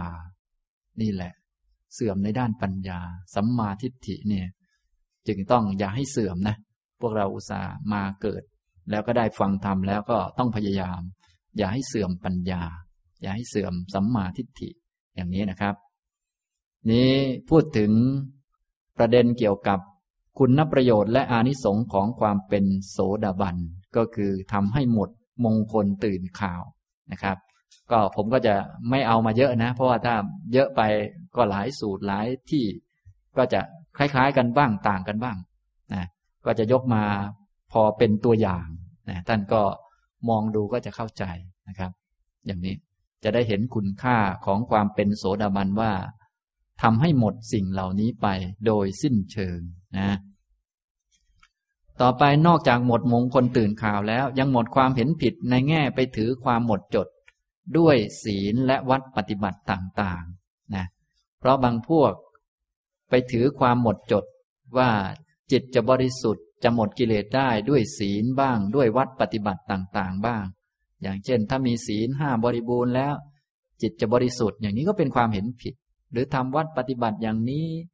สวดมนต์อย่างนี้จะทำให้จิตบริสุทธิ์อย่างนี้ก็ผิด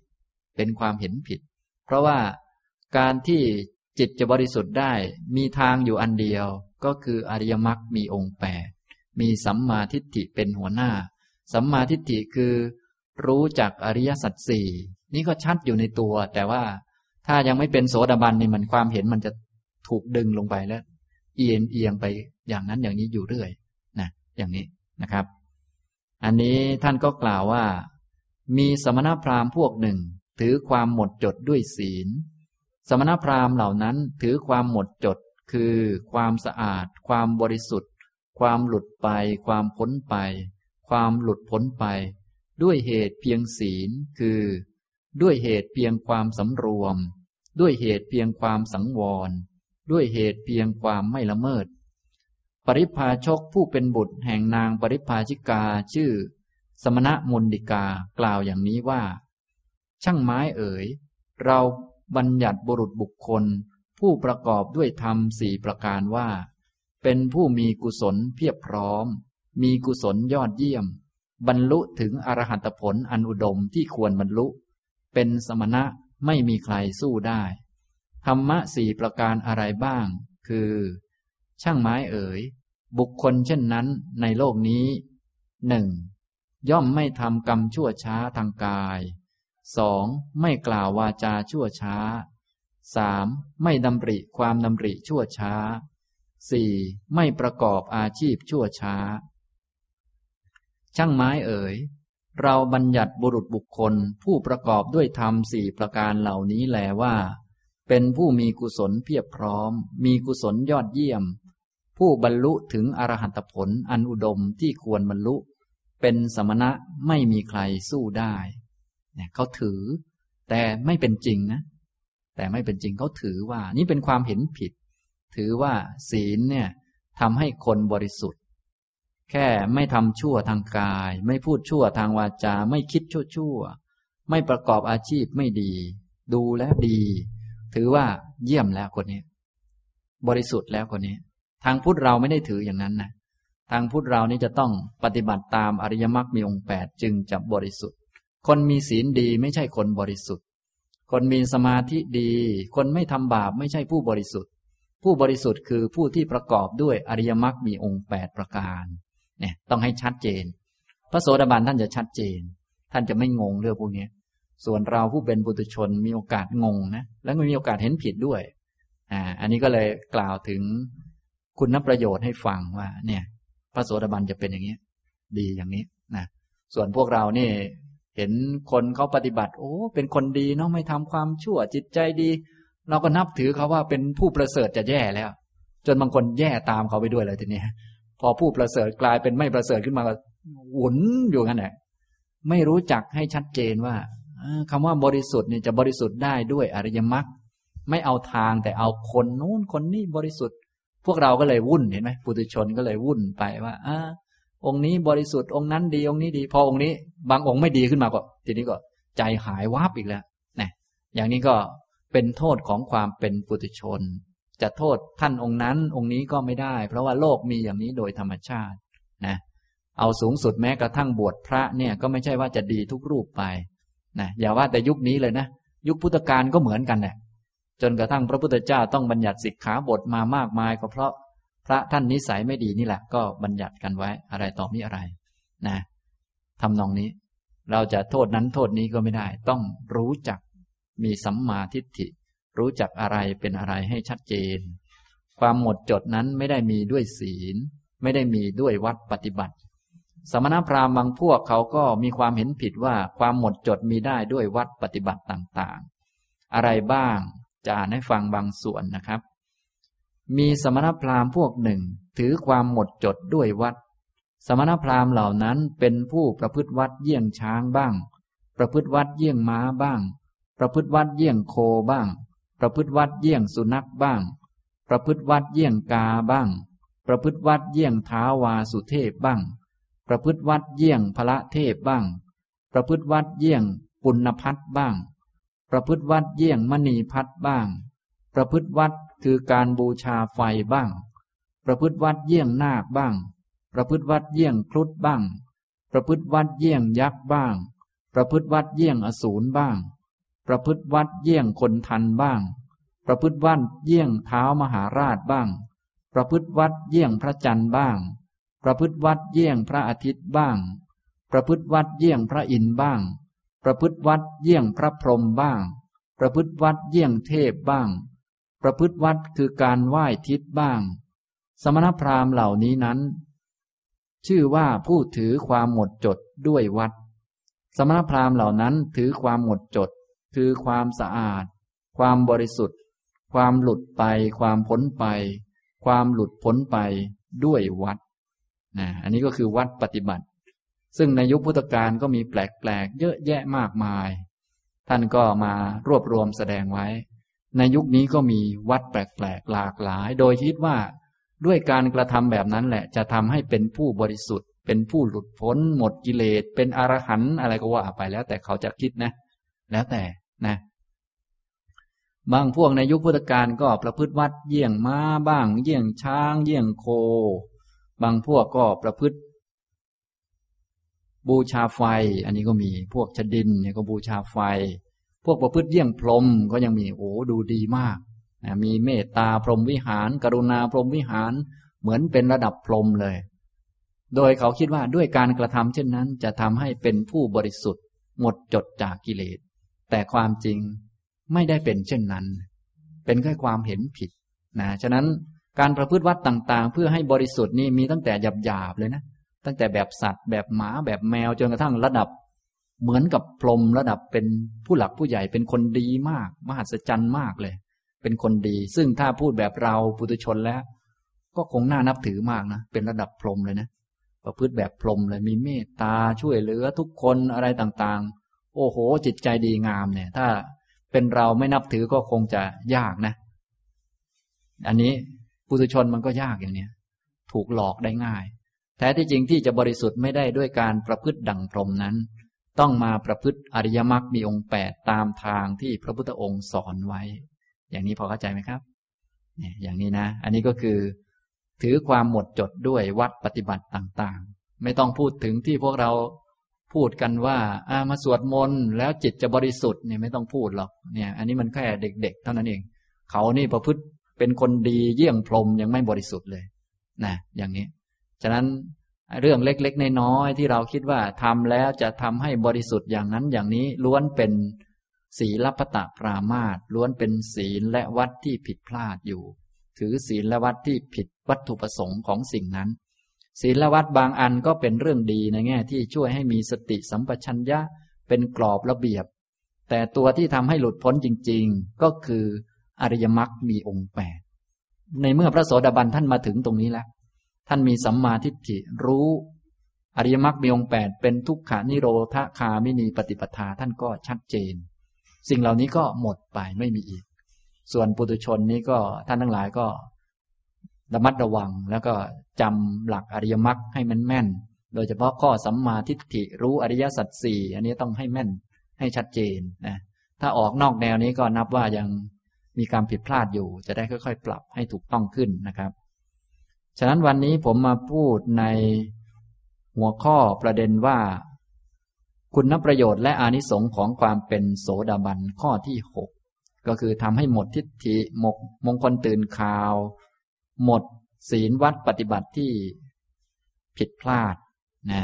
เหลือแต่ข้อปฏิบัติที่ถูกจริงๆคืออริยมรรคมีองค์8โดยความจริงก็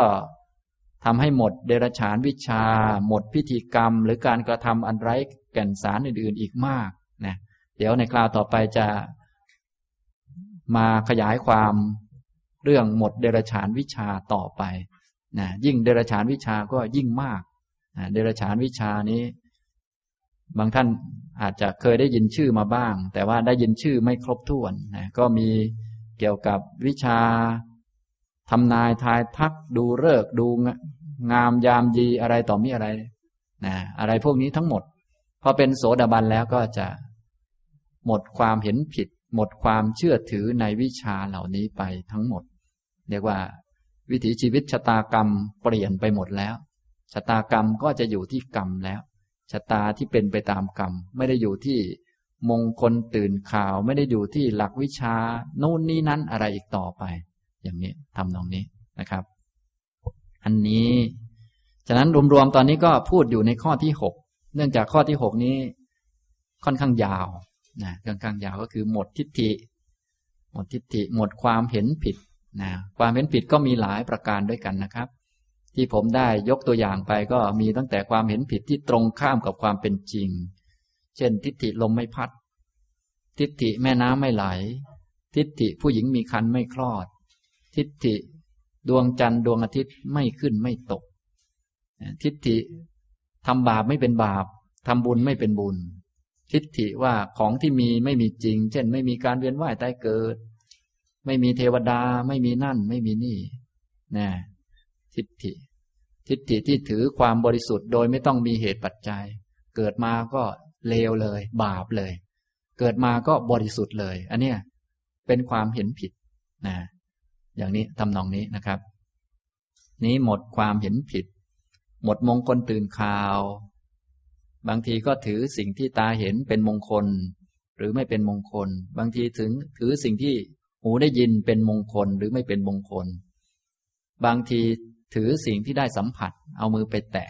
เอากายไปแตะว่าเป็นมงคลสิ่งที่กินที่อาบที่ดื่มว่าเป็นมงคลพวกนี้ก็จะหมดไปและในตอนท้ายก็ได้พูดถึงความเห็นผิดเกี่ยวกับศีลและวัดที่จะหมดไปเมื่อเป็นโสดาบันนะครับ อันนี้นับว่ามีค่ามากนะเพราะว่าเรื่องมากมายที่เรามีเรื่องเยอะแยะอยู่ทุกวันนี้ส่วนใหญ่เป็นอะไรครับเนี่ยเป็นมงคลตื่นข่าวเป็นศีลวัตรที่ไร้ประโยชน์อันโน้นอันนี้มันเยอะไปหมดเลยนะเนี่ยหลายๆท่านฟังดูแล้วโอ้โหรุงรังไปหมดเลยนะอย่างเงี้ยถ้ายังเป็นปุถุชนอยู่อีกก็อย่างนี้แหละเนี่ยดีนะที่ได้มีโอกาสฟังธรรมนี่ยังไม่ค่อยรุงรังเท่าไหร่แต่ถ้าไม่ได้ฟังธรรมเนี่ยโอ้โหรุงรังกว่านี้มากอย่างนี้นะครับนะฉะนั้นบรรยายวันนี้ก็พอสมควรแก่เวลานะครับในตอนท้ายก็ขอให้เราทั้งหลายได้ร่วมกันฝึกให้มีสตินะหลังจากที่ได้ฟังธรรมก็เกิดปัญญาเกิดสติขึ้นมาตามสมควรต่อไปก็อย่าลืมฝึกให้มีสติอยู่กับตัวเป็นเบื้องต้นพื้นฐานให้ทุกท่านยืดกายให้ตรงยืดกายให้ตรงดำรงสติตั้งไว้เฉพาะหน้ากายนั่งอยู่ให้รู้ว่านั่งอยู่นะต่อไปนำความรู้มารู้ที่หัวไล่ลงไปที่คอที่หลังที่ก้นที่ทับอยู่กับเก้าอี้ไปถึงขาถึงฝ่าเท้านะให้ยืดกายให้ตรงทำความรู้ตัวว่ากายนั่งอยู่ต่อไปให้ทุกท่านนำความรู้สังเกตที่โพรงจมูกไปไว้ที่โพรงจมูกสังเกตลมหายใจเข้าหายใจออกมีลมหายใจเข้าหายใจออกเข้ามาในกายออกไปจากกายมีท้องพองขึ้นมีท้องยุบลงกายก็มีการเปลี่ยนแปลงไปตามลมที่เข้ามาบ้างออกไปบ้างก็สังเกตนะอันนี้ก็คือการเอาจิตมาไว้กับกายโดยตอนนี้สนใจที่ลมที่ผ่านเข้าออกที่โพรงจมูกนะอันนี้ก็เป็นกรรมฐานที่ใช้ได้เสมอเพราะลมหายใจก็มีอยู่เสมอเพียงแต่เตือนตนเองว่าตอนนี้หายใจเข้าหรือหายใจออกเอาความรู้ไปไว้ที่โพรงจมูกและคอยสังเกตดูถ้ายังไม่เห็นก็ไม่เป็นไรสังเกตเห็นแค่กายนั่งอยู่กายนั่งอยู่จิตก็อยู่กับกายแล้วพอรู้ตัวดีก็ไปสังเกตที่โพรงจมูกลมหายใจเข้าลมหายใจออกอย่างนี้นะถ้าทำได้อย่างนี้เราก็ปฏิบัติกรรมฐานได้ตั้งแต่เกิดจนตายเพราะลมหายใจจะอยู่กับเราไปเรื่อยๆจนตายพอดีอย่างนี้นะครับทำตรงนี้ก็จะได้ไม่มีข้อแก้ตัวว่าไม่มีเวลาทำกรรมฐานต่างๆเพียงแต่มีสติก็ทำกรรมฐานได้พอมีสติก็ย้อนกลับมารู้สึกที่โพรงจมูกมีลมหายใจเข้ามีลมหายใจออกอย่างนี้นะครับเอาละสมควรแก่เวลานะครับอนุโมทนาทุกท่านครับ